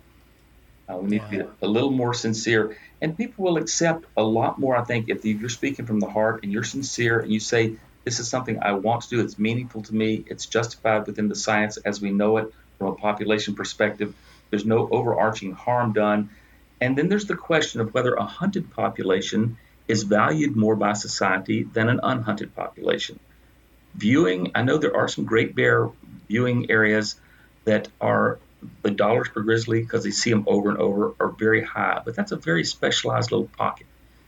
Across the province, grizzly bears, elk, deer, they they gain value by having a slight offtake and being of uh, instrumental utilitarian value as well as aesthetic, as well as ecological, as, as well as, as viewing, as you know, as well as iconic, as well as religious.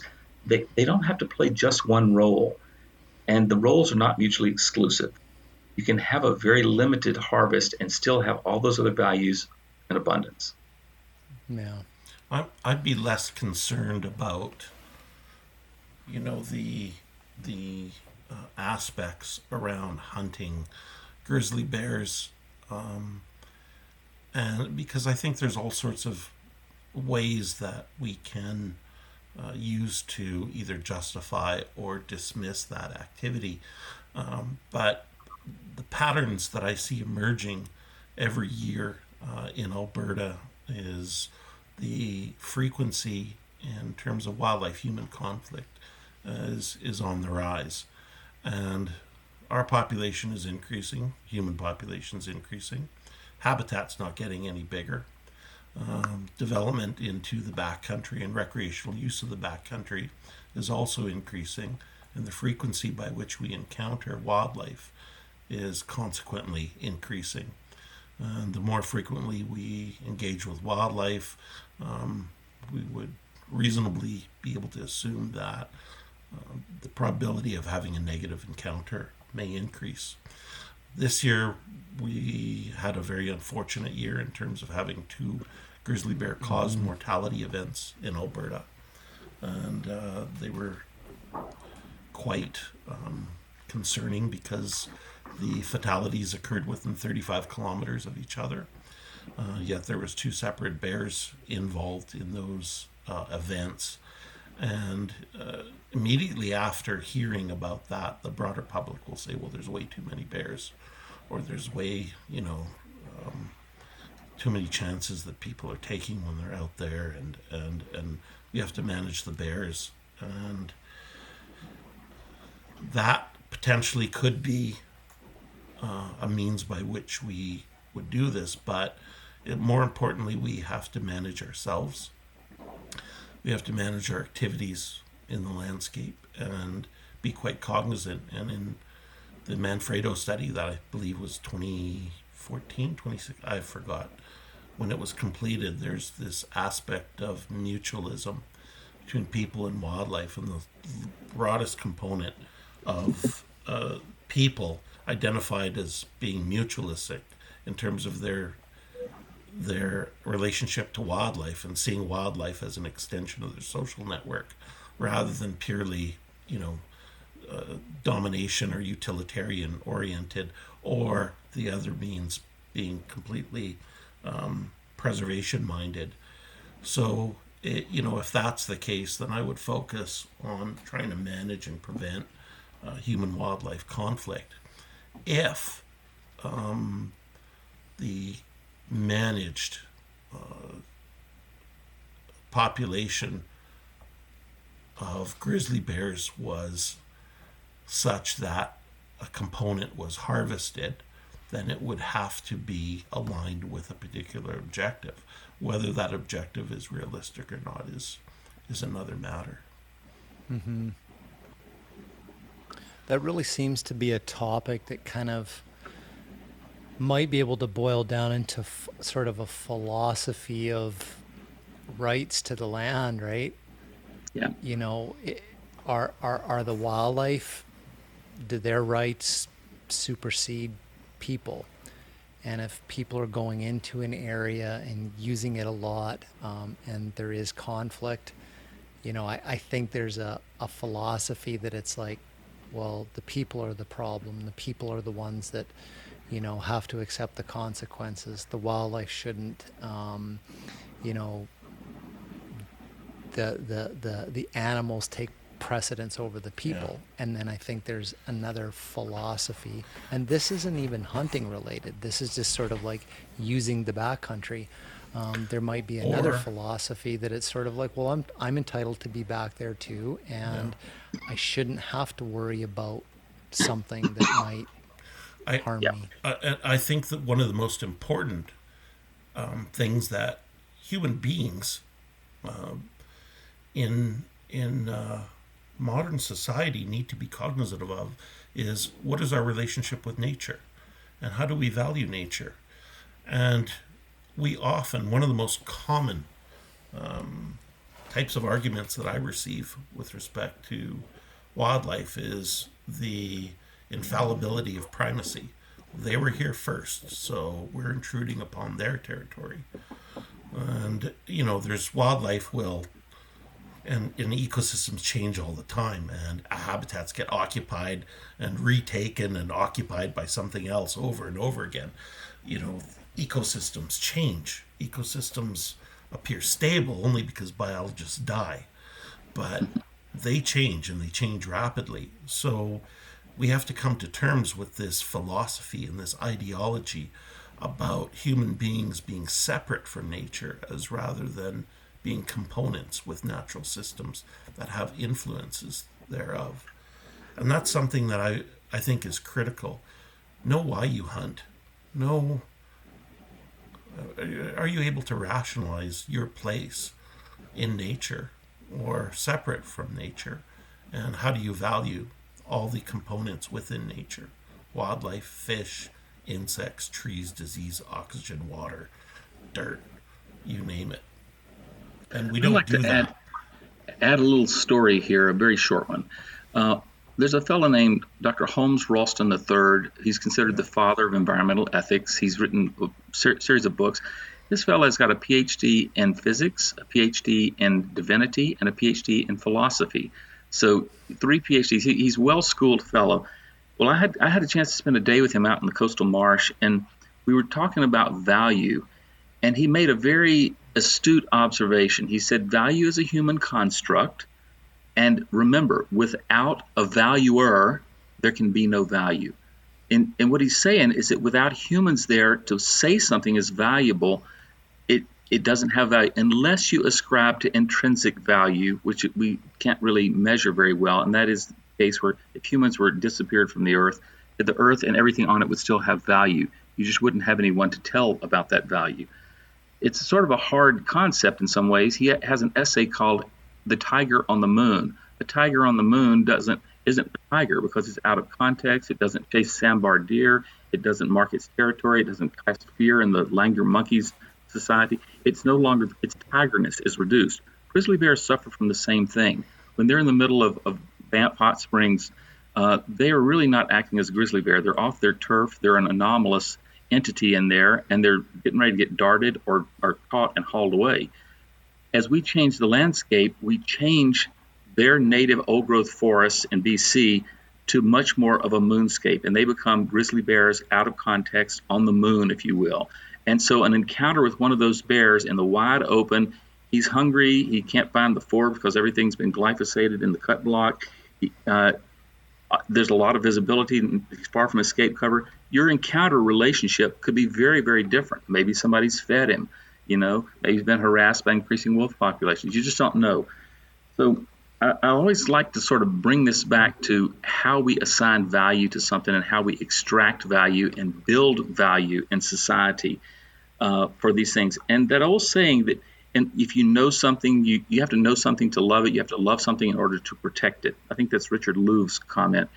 And once people are familiar with and they actually appreciate this wildlife, then they're motivated to go forward and protect it. Heretofore, that's largely been the hunting community because we saw a very explicit value of experience or of meat or of conversation, of community, all these things that we value in, from a hunt. It was very real to us. It was nebulous, fragmented. It was sort of out there with the public, the non hunting public. They got it through icons, they got it through t shirt emblems, they got it through signs, they got it at the Grizzly Pub, they got it in tattoos, but they didn't get it as this interactive with the real thing. Their relationship was much more vicarious. And introducing these folks to a real contact experience, and it doesn't have to be hunting, it has to be in proximity, watching, studying, and maybe interacting a little bit, whether that means getting away, getting out of the way of or getting within viewing distance. Those are thrilling things that increase the commitment to conservation. Now, one of the points I guess I should make real quickly, Matt mentioned earlier the difference, the, the preservation aspect. As a society, almost everybody that's not schooled in this will confuse conservation with preservation. And they really are not the same thing. Preservation has its place, preserving values untouched and removing humans from the scene, keeping something locked into place in its era that it existed in and not letting the current changes influence it. Conservation comes from the originally from the word conserving water, holding it back behind dams for human use later in the season to irrigate crop. And so we conserve fruit by preserving it. We conserve water, you know. And so these these things, conservation is a use concept. We, we do this for human use, and that ties us right back to Holmes Rolston's idea that for it to have value, it has to have a valuer it plays out on our sense of values. This sounds very anthropocentric, I know, and it's not meant to be that way. But in the way of the world, the way things work, whether it's from marketing, governance, democracy, unfortunately, it's human values that seem to drive the system. Matt's alluded to that with how they set quotas for, for harvest. You know, we, we look at policy, we look at reactions. It's not based on just biology, it's not just based on dollars, it's based on human satisfactions.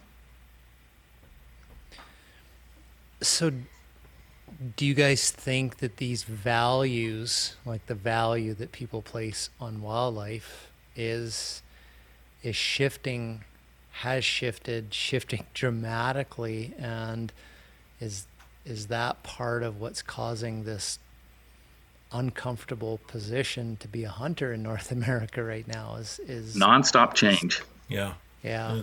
Uh, certainly, we see through, you know, Manfredo's work and the relevancy roadmap that was developed with uh, the Association of Fish and Wildlife Agencies that uh, people's uh, ideals and values with respect to how they live with or use or appreciate wildlife has certainly changed. And I, I, believe that there's a number of factors that have influenced that.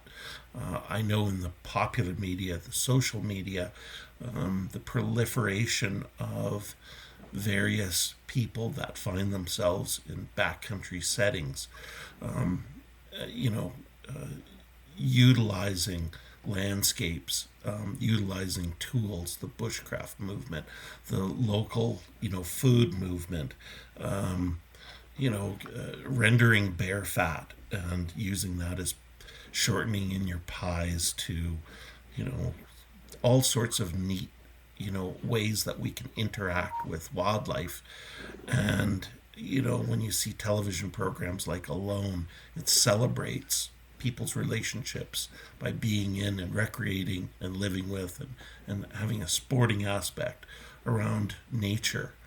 And I believe that it is more than just a utilitarian uh, change, it is a change in the type of utility that's also bound with an ethic of conservation. And I think that is a very positive step. And I'm only saying this because two things. One, I like to remain optimistic and hopeful. And, and the second thing is uh, I would like to see it move in that way. So I, I, I do have a lot of hope that we will continue to be quite progressive. The other thing that I'm seeing is a lot of the advocacy groups and the stakeholder groups are beginning to change. And it's not just the random hook and bullet clubs that you would see in local municipalities that would advocate for this or that. Um, we see a lot of specialized groups that are now, and even, you know, our largest conservation organization in Alberta, the Alberta Fish and Game Association, is much more broadly beginning to encompass issues around habitat, the development of habitat, um, fisheries values, riparian values, water quality, and uh, beginning to make some moves that are quite progressive in nature. That to me is a sign by which people are showing more of an interest in broadening our understanding and viewing or thinking about what our relationship is to our natural world beyond, beyond that of, of sta- hacking and stacking, you know, critters. And, I've got to uh, weigh in here, Mark. Yeah. It, it, I think I think Matt's spot on. You you mentioned a rapid shift, and I think it is there has there have been shifts, but there have always been shifts. It, you alluded to the market hunting era. You could go back to the bison and beaver overharvest and pigeon passenger pigeon era. Yeah. There was a market era. There was a sport hunting era. There was a conservation era that started. There was the period of game management of the Aldo Leopold era. There was ecosystem management from Jack Ward Thomas's era. There's and now we're into something maybe it's holistic management, but the, the there are always shifts, and we have to keep shifting. We don't want to stagnate. At one time, Pennsylvania Fish and Game had the best wildlife officers and conservation officers in the nation. That was in the 1940s, 50s, 60s. They also had deer overpopulations and black bear overpopulations. And everybody looked up to them for leadership. They stagnated, and now they're in the bottom 25% because they, they're still managing like it was 1950 they haven't kept up with the times. So we have to keep pushing, and that means R and D.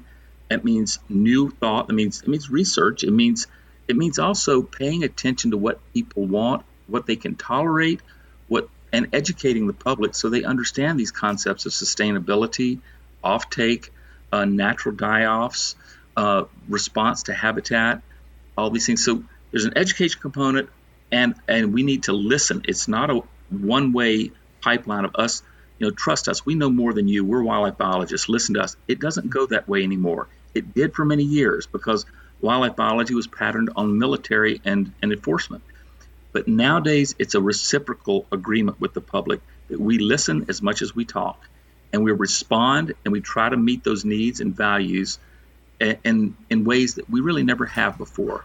And it's hard. The old guard is having a hard time coming up to this because they feel that they've lost some of their authority. The truth is, it's very empowering. I'm going to pause because I see Matt digging his toes in. No, no, I, I, I, I, agree with you, Lee. I think it's a, yeah. an astute observation. Yeah, but it's always been changing, and it feels like we're at the edge of the cliff all the time. But it's it's always been new paradigms replacing the old ones, and thank God it is. It's dynamic and responsive. Yeah, I, I like the new paradigms. Yeah. So, the the the uncomfortable part of the shift in the new paradigms, you know, be speaking for like you know the hunting community, is the paradigm shift that seems to be happening is people don't agree with hunting. They they don't place their value um, on wildlife. A part of it being the harvesting and the consumption, or or gaining some currency from an experience, you know, involved in hunting. That stuff, you know, is is being dismissed. It's being discounted. Um, it's being criticized. It's being ridiculed. It's being shut down. It's being shunned. Hunters are being marginalized. Um, you know, is is that um, overreacting? You know, to more people expressing interest in wildlife and conservation, or or is that like a you know a real thing that we should be concerned about? Because to me, it seems like it's a real thing we should be concerned about because it. Yeah, it's not new though, Mark. You know, this has been around. The anti-hunting movement has been around since 1960s, and you know, actually well before that.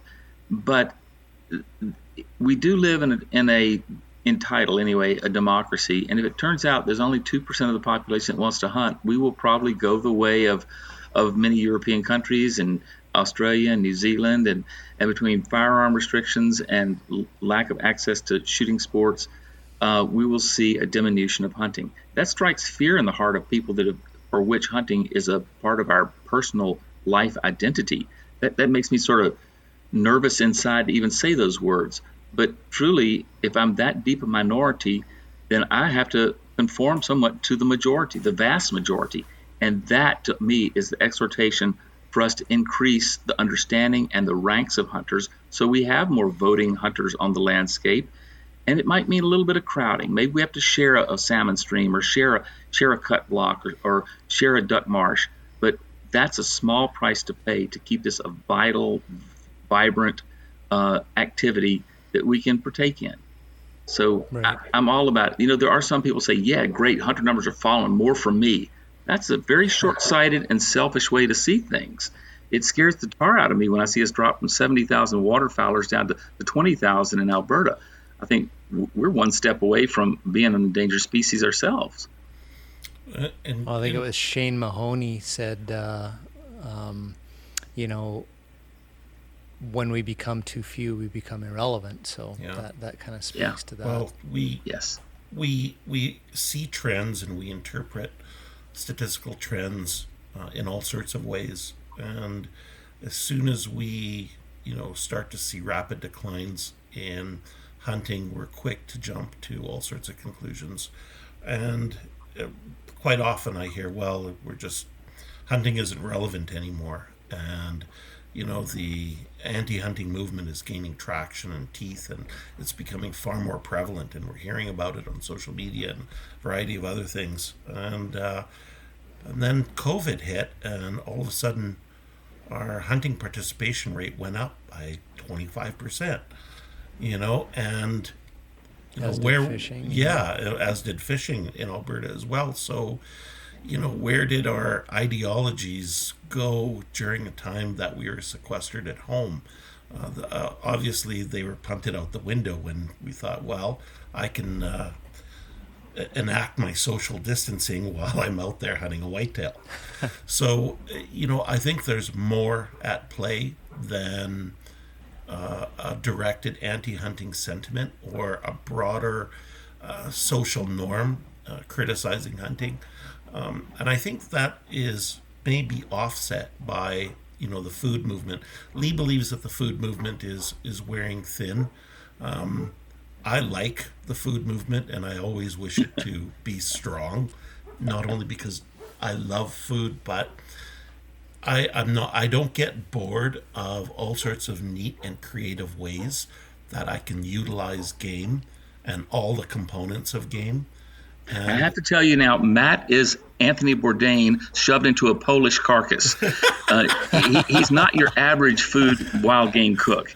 So uh, just be real careful. You're not a representative member there, Matt. Right. When when we did the podcast with Matt before, when Curtis and I were up in Edmonton, he, he gave us this breakdown of like this really special way he does does duck, uh, and then this it's sandwich. when we were so, in the so field. I know, yeah, I know exactly what you're talking about there, Lee. But yeah, yeah, Lee, yeah it's the same. It's the same. Yeah, it's the same sandwich we had last fall. Yeah. So, so, so Lee, this is your opportunity to get back at him for the um, mismatched wool clothes and stuff. So, so elaborate a little bit on this this food movement it's well, uh, I mean, uh, I, it's I inspiring, I, but it's wearing thin. Yeah, I don't. Neither Matt nor I uses the word thin and food in the same sentence very often.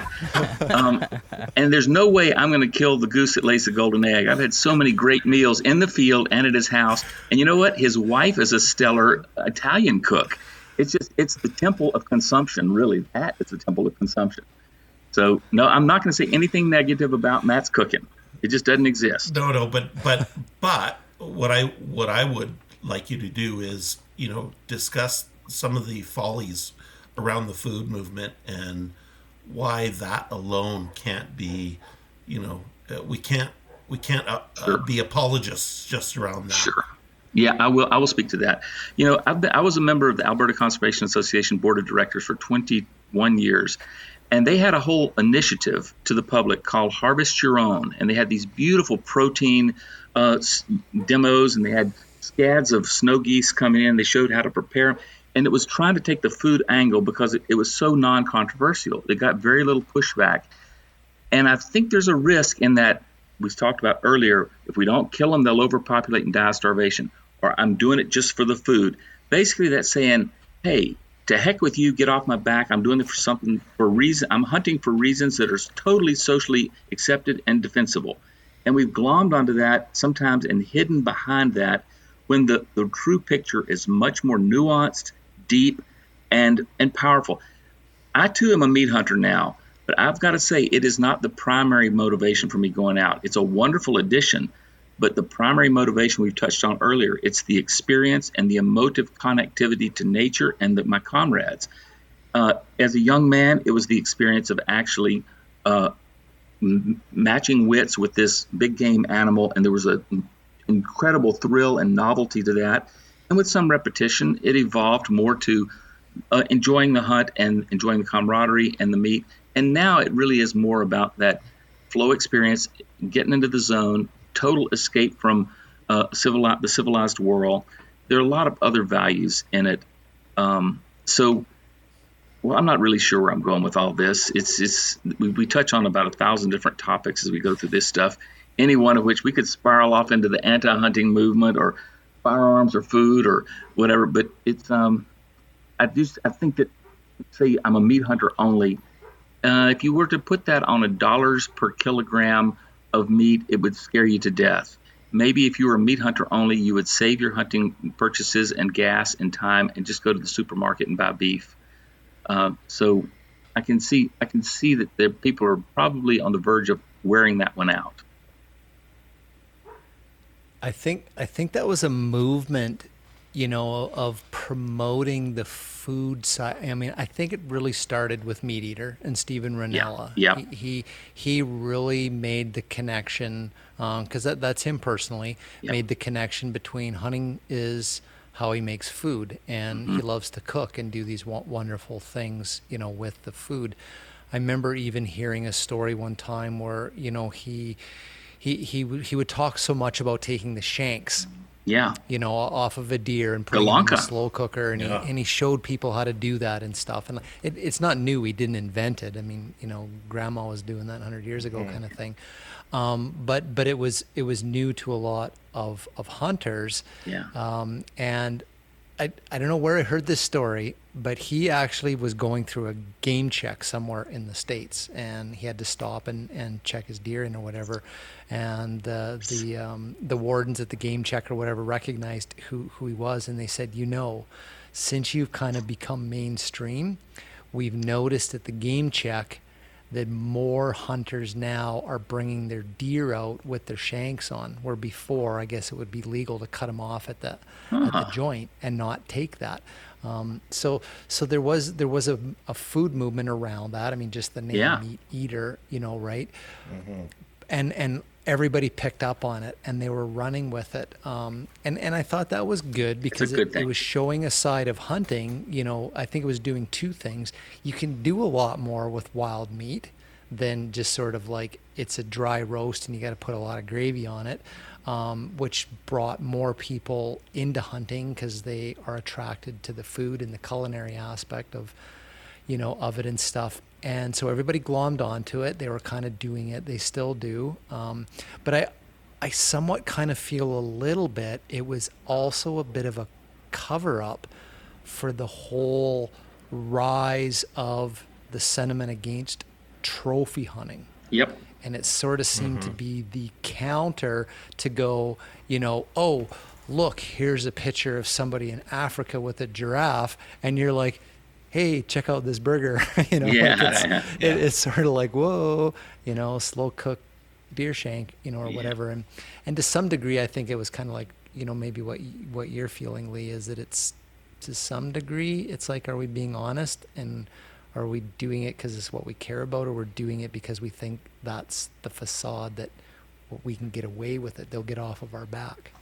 Well, I think some of each, uh, uh, Mark. It, I think there should be one of the axioms of ethical take of an animal is full utilization to the extent you can, and and you should never waste animal. If you are, maybe not pull, don't pull the trigger, but that's not the end of the story. There are a lot of other values we've touched on today that that add to that mm-hmm. full experience. And if you're going to give somebody that asks you this question the full picture, you need to be brave enough and honest enough to say, I find it deeply rewarding. I've, I learned things, the whole litany of, of things and I eat every scrap of this, and I render my bear fat, and I keep the hide, and I, have got jewelry made out of the teeth, and the claws are going to my nephews and nieces for Christmas presents, and they're thrilled with it, and they're scaring their teacher in the second grade by taking the claw in there and showing them, you know, there's, and someday when you have more time, 40, 40 uh, installations later, when you have Matt back, you've got to get him to tell you the story of taking a grizzly bear cub to the public school. Oh, cripes.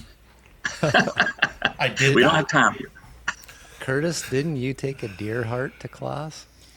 Yeah, I, oh, I took all kinds of stuff, man. Yeah. But I'm I'm pretty sure, science or something like that, and it was like, oh, look what Curtis brought, and it was like, yeah, I'm pretty sure it was like, in a, I was like, I was like grade four or five, and I just yeah, I, I took, yeah, I know you were pretty young threw it in a Ziploc bag, and it's you know a Ziploc bag half full of blood and a deer heart. And I walk into class and pull it out of my locker at lunch. I'm like, check this out, and everyone's That's like, oh great. oh my god, what's going on? no, I when, when, I brought a tell. I brought a live grizzly cub to to a classroom to to a school, and if I would do that today, the, the consequences would be horrific. oh man. Oh, geez. I think uh, our was it the last episode when we had Chad Stewart on from Michigan DNR, yeah. or, or, was it someone else they were talking about? They they remember like going to high school and it was like they stick their rifle in their locker oh, yeah. after oh, school. I, it was like I, they go out and go deer hunting and then head home for, I, I, for I supper. To, and and you know I I used to uh, do the same. I remember bringing a thirty thirty and uh, having it in my locker and just telling our principal, "Oh, I brought my brought my hunting rifle in." Oh, that's that's fine yeah, my you know my dad's coming in. yeah, there's there's a societal value shift has yeah. happened. Yeah, the the, the, oh, the conflation of of media uh, reported gun violence and hunting is something we all need to work to separate. The, the argument has been made before that responsible firearm handling by hunter training, which is required by law, is one of the ways we inoculate society against these horrific uh, uh, violent crimes done with firearms. Uh, kids that are raised hunting understand what comes out the end and the repercussions of that, and they're very dearth to apply that towards humans.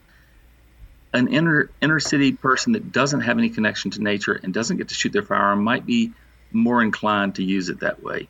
And so I think that there's a an inverse relationship between hunting and the violence that's reported rather than a direct correlation. That's super interesting. Yeah. Huh. Wonder if anybody's I didn't come. I didn't come up with that. that. Yeah, I didn't come up with that. That that's actually Yeah. other people have written about that before. And Okay. but but I do think the simplistic black and white thinking of the fast-paced, short attention span social media era today quickly says guns bad, guns hunting bad, and they it all gets mixed together instead of being parsed out and carefully inspected. And I think we need to be a little more diligent and more thoughtful about that. Yeah, mm-hmm. totally. Hey, fellas, this was an Oh, this amazing discussion. Gosh, You got us going. I Yeah, we did. It's It's just fun. like we just. we- I, I I'm- feel like man, we just got started. There's kind of like like all these little other issues that are tagged that we that, that we could that we could Oh, dive into. we and, could go on. uh, We man, could go on I, for I a could long I time. could see I could see another episode uh, coming up with you guys. Absolutely, without a By all doubt. So- means, yeah. yeah, man, that would be really great. appreciate really appreciate your your higher level of thinking um, and and your your your dedication to this and and and you guys are part of a, a of a network you said right like like-minded folks Yeah. like yourself It's a and hunt. you Yeah. just get together and talk through stuff like this and So you know what it was, Mark? It was a few years back. It was the salon concept, where you get a group of people together. Maybe Yep. maybe there's beverages, and, and you and you. These are thoughtful people that like to discuss this, that are willing to learn and share their ideas. And I think we're up to seven or eight, and we there were some academics and some government people. There was uh, there was some uh, environmentalists. And we would just sit and have polite discussion. The really the only rules of this was to adhere to civility and decorum, and and trade ideas, really widely ranging ideas. Sometimes we disagreed tremendously, but we all learned from it and treated others as respectful equals. And it, it was it was just a very rewarding set of discussions. Um, and it spun off a few things, invited some other speakers to come in. Matt gave a really good uh, hour long uh, seminar to a, a group. I mean, it's just, but it, it was mostly for us to sit around and have a more formalized hunting discussion. One of our members, Dr. Howie Harshaw, is actually gotten some of his research ideas from this group Yeah. and it's built some collaborations. So it, it actually has worked out really well. And I'd encourage other thoughtful hunters to do the same thing, to find like minded people and try out some of these crazy ideas and, and gain some perspective and gain some insight because, like that old African proverb, no one of us knows as much as all of us together. And that's true mm-hmm. for us too. You need to think outside of just the guy at the barber guys at the barbershop. You need to cherry pick. You need to trophy hunt thoughtful people, bring them together, and try out some of your ideas, grow and learn. Think about the future of this sport we all treasure so much, and and try to perpetuate it. It's our last kick at it. Some of us old codgers, this is our last best chance to, to influence the future. I think I'm probably the oldest in this this foursome, so I can say this. I'll be the first to time out, but I want to I want to make a change before I leave. I want to give something back for all the wonderful stuff that's been given to me. that's um that's great advice yeah I Lee- mean, Lee I, may I- be- I love that idea Lee may be one of the oldest genealogically, but in in terms of maturity level, we're all quite, you know. We have an inner twelve year old. I'll admit. Yeah, that's but that's part of the appeal. And you still gotta get a spot prawn you gotta Well, listen. can't rest If any of your listeners, if any of your listeners will take a newbie old guy under their wing and teach me how to hunt blacktails in these cut blocks, or teach me how to catch a blankety blank spot prawn, I'm I'm all over the internet. Tell them, give me a call, enlighten me. I know.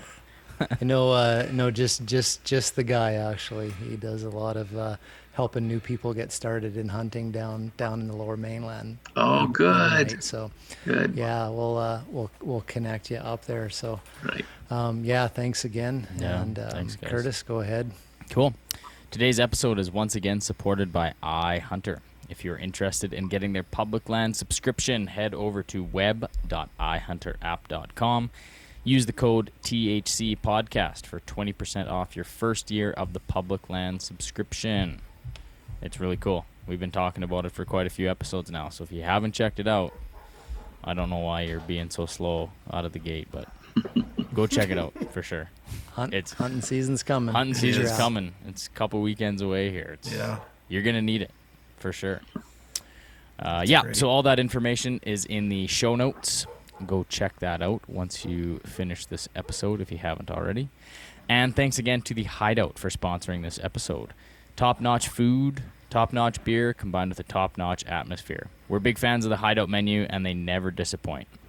So if you feel like a night out or even ordering in, make sure that the Heid Out restaurant and brew house is at the top of your list. I want to go to the Heid Out. Awesome. Sounds great.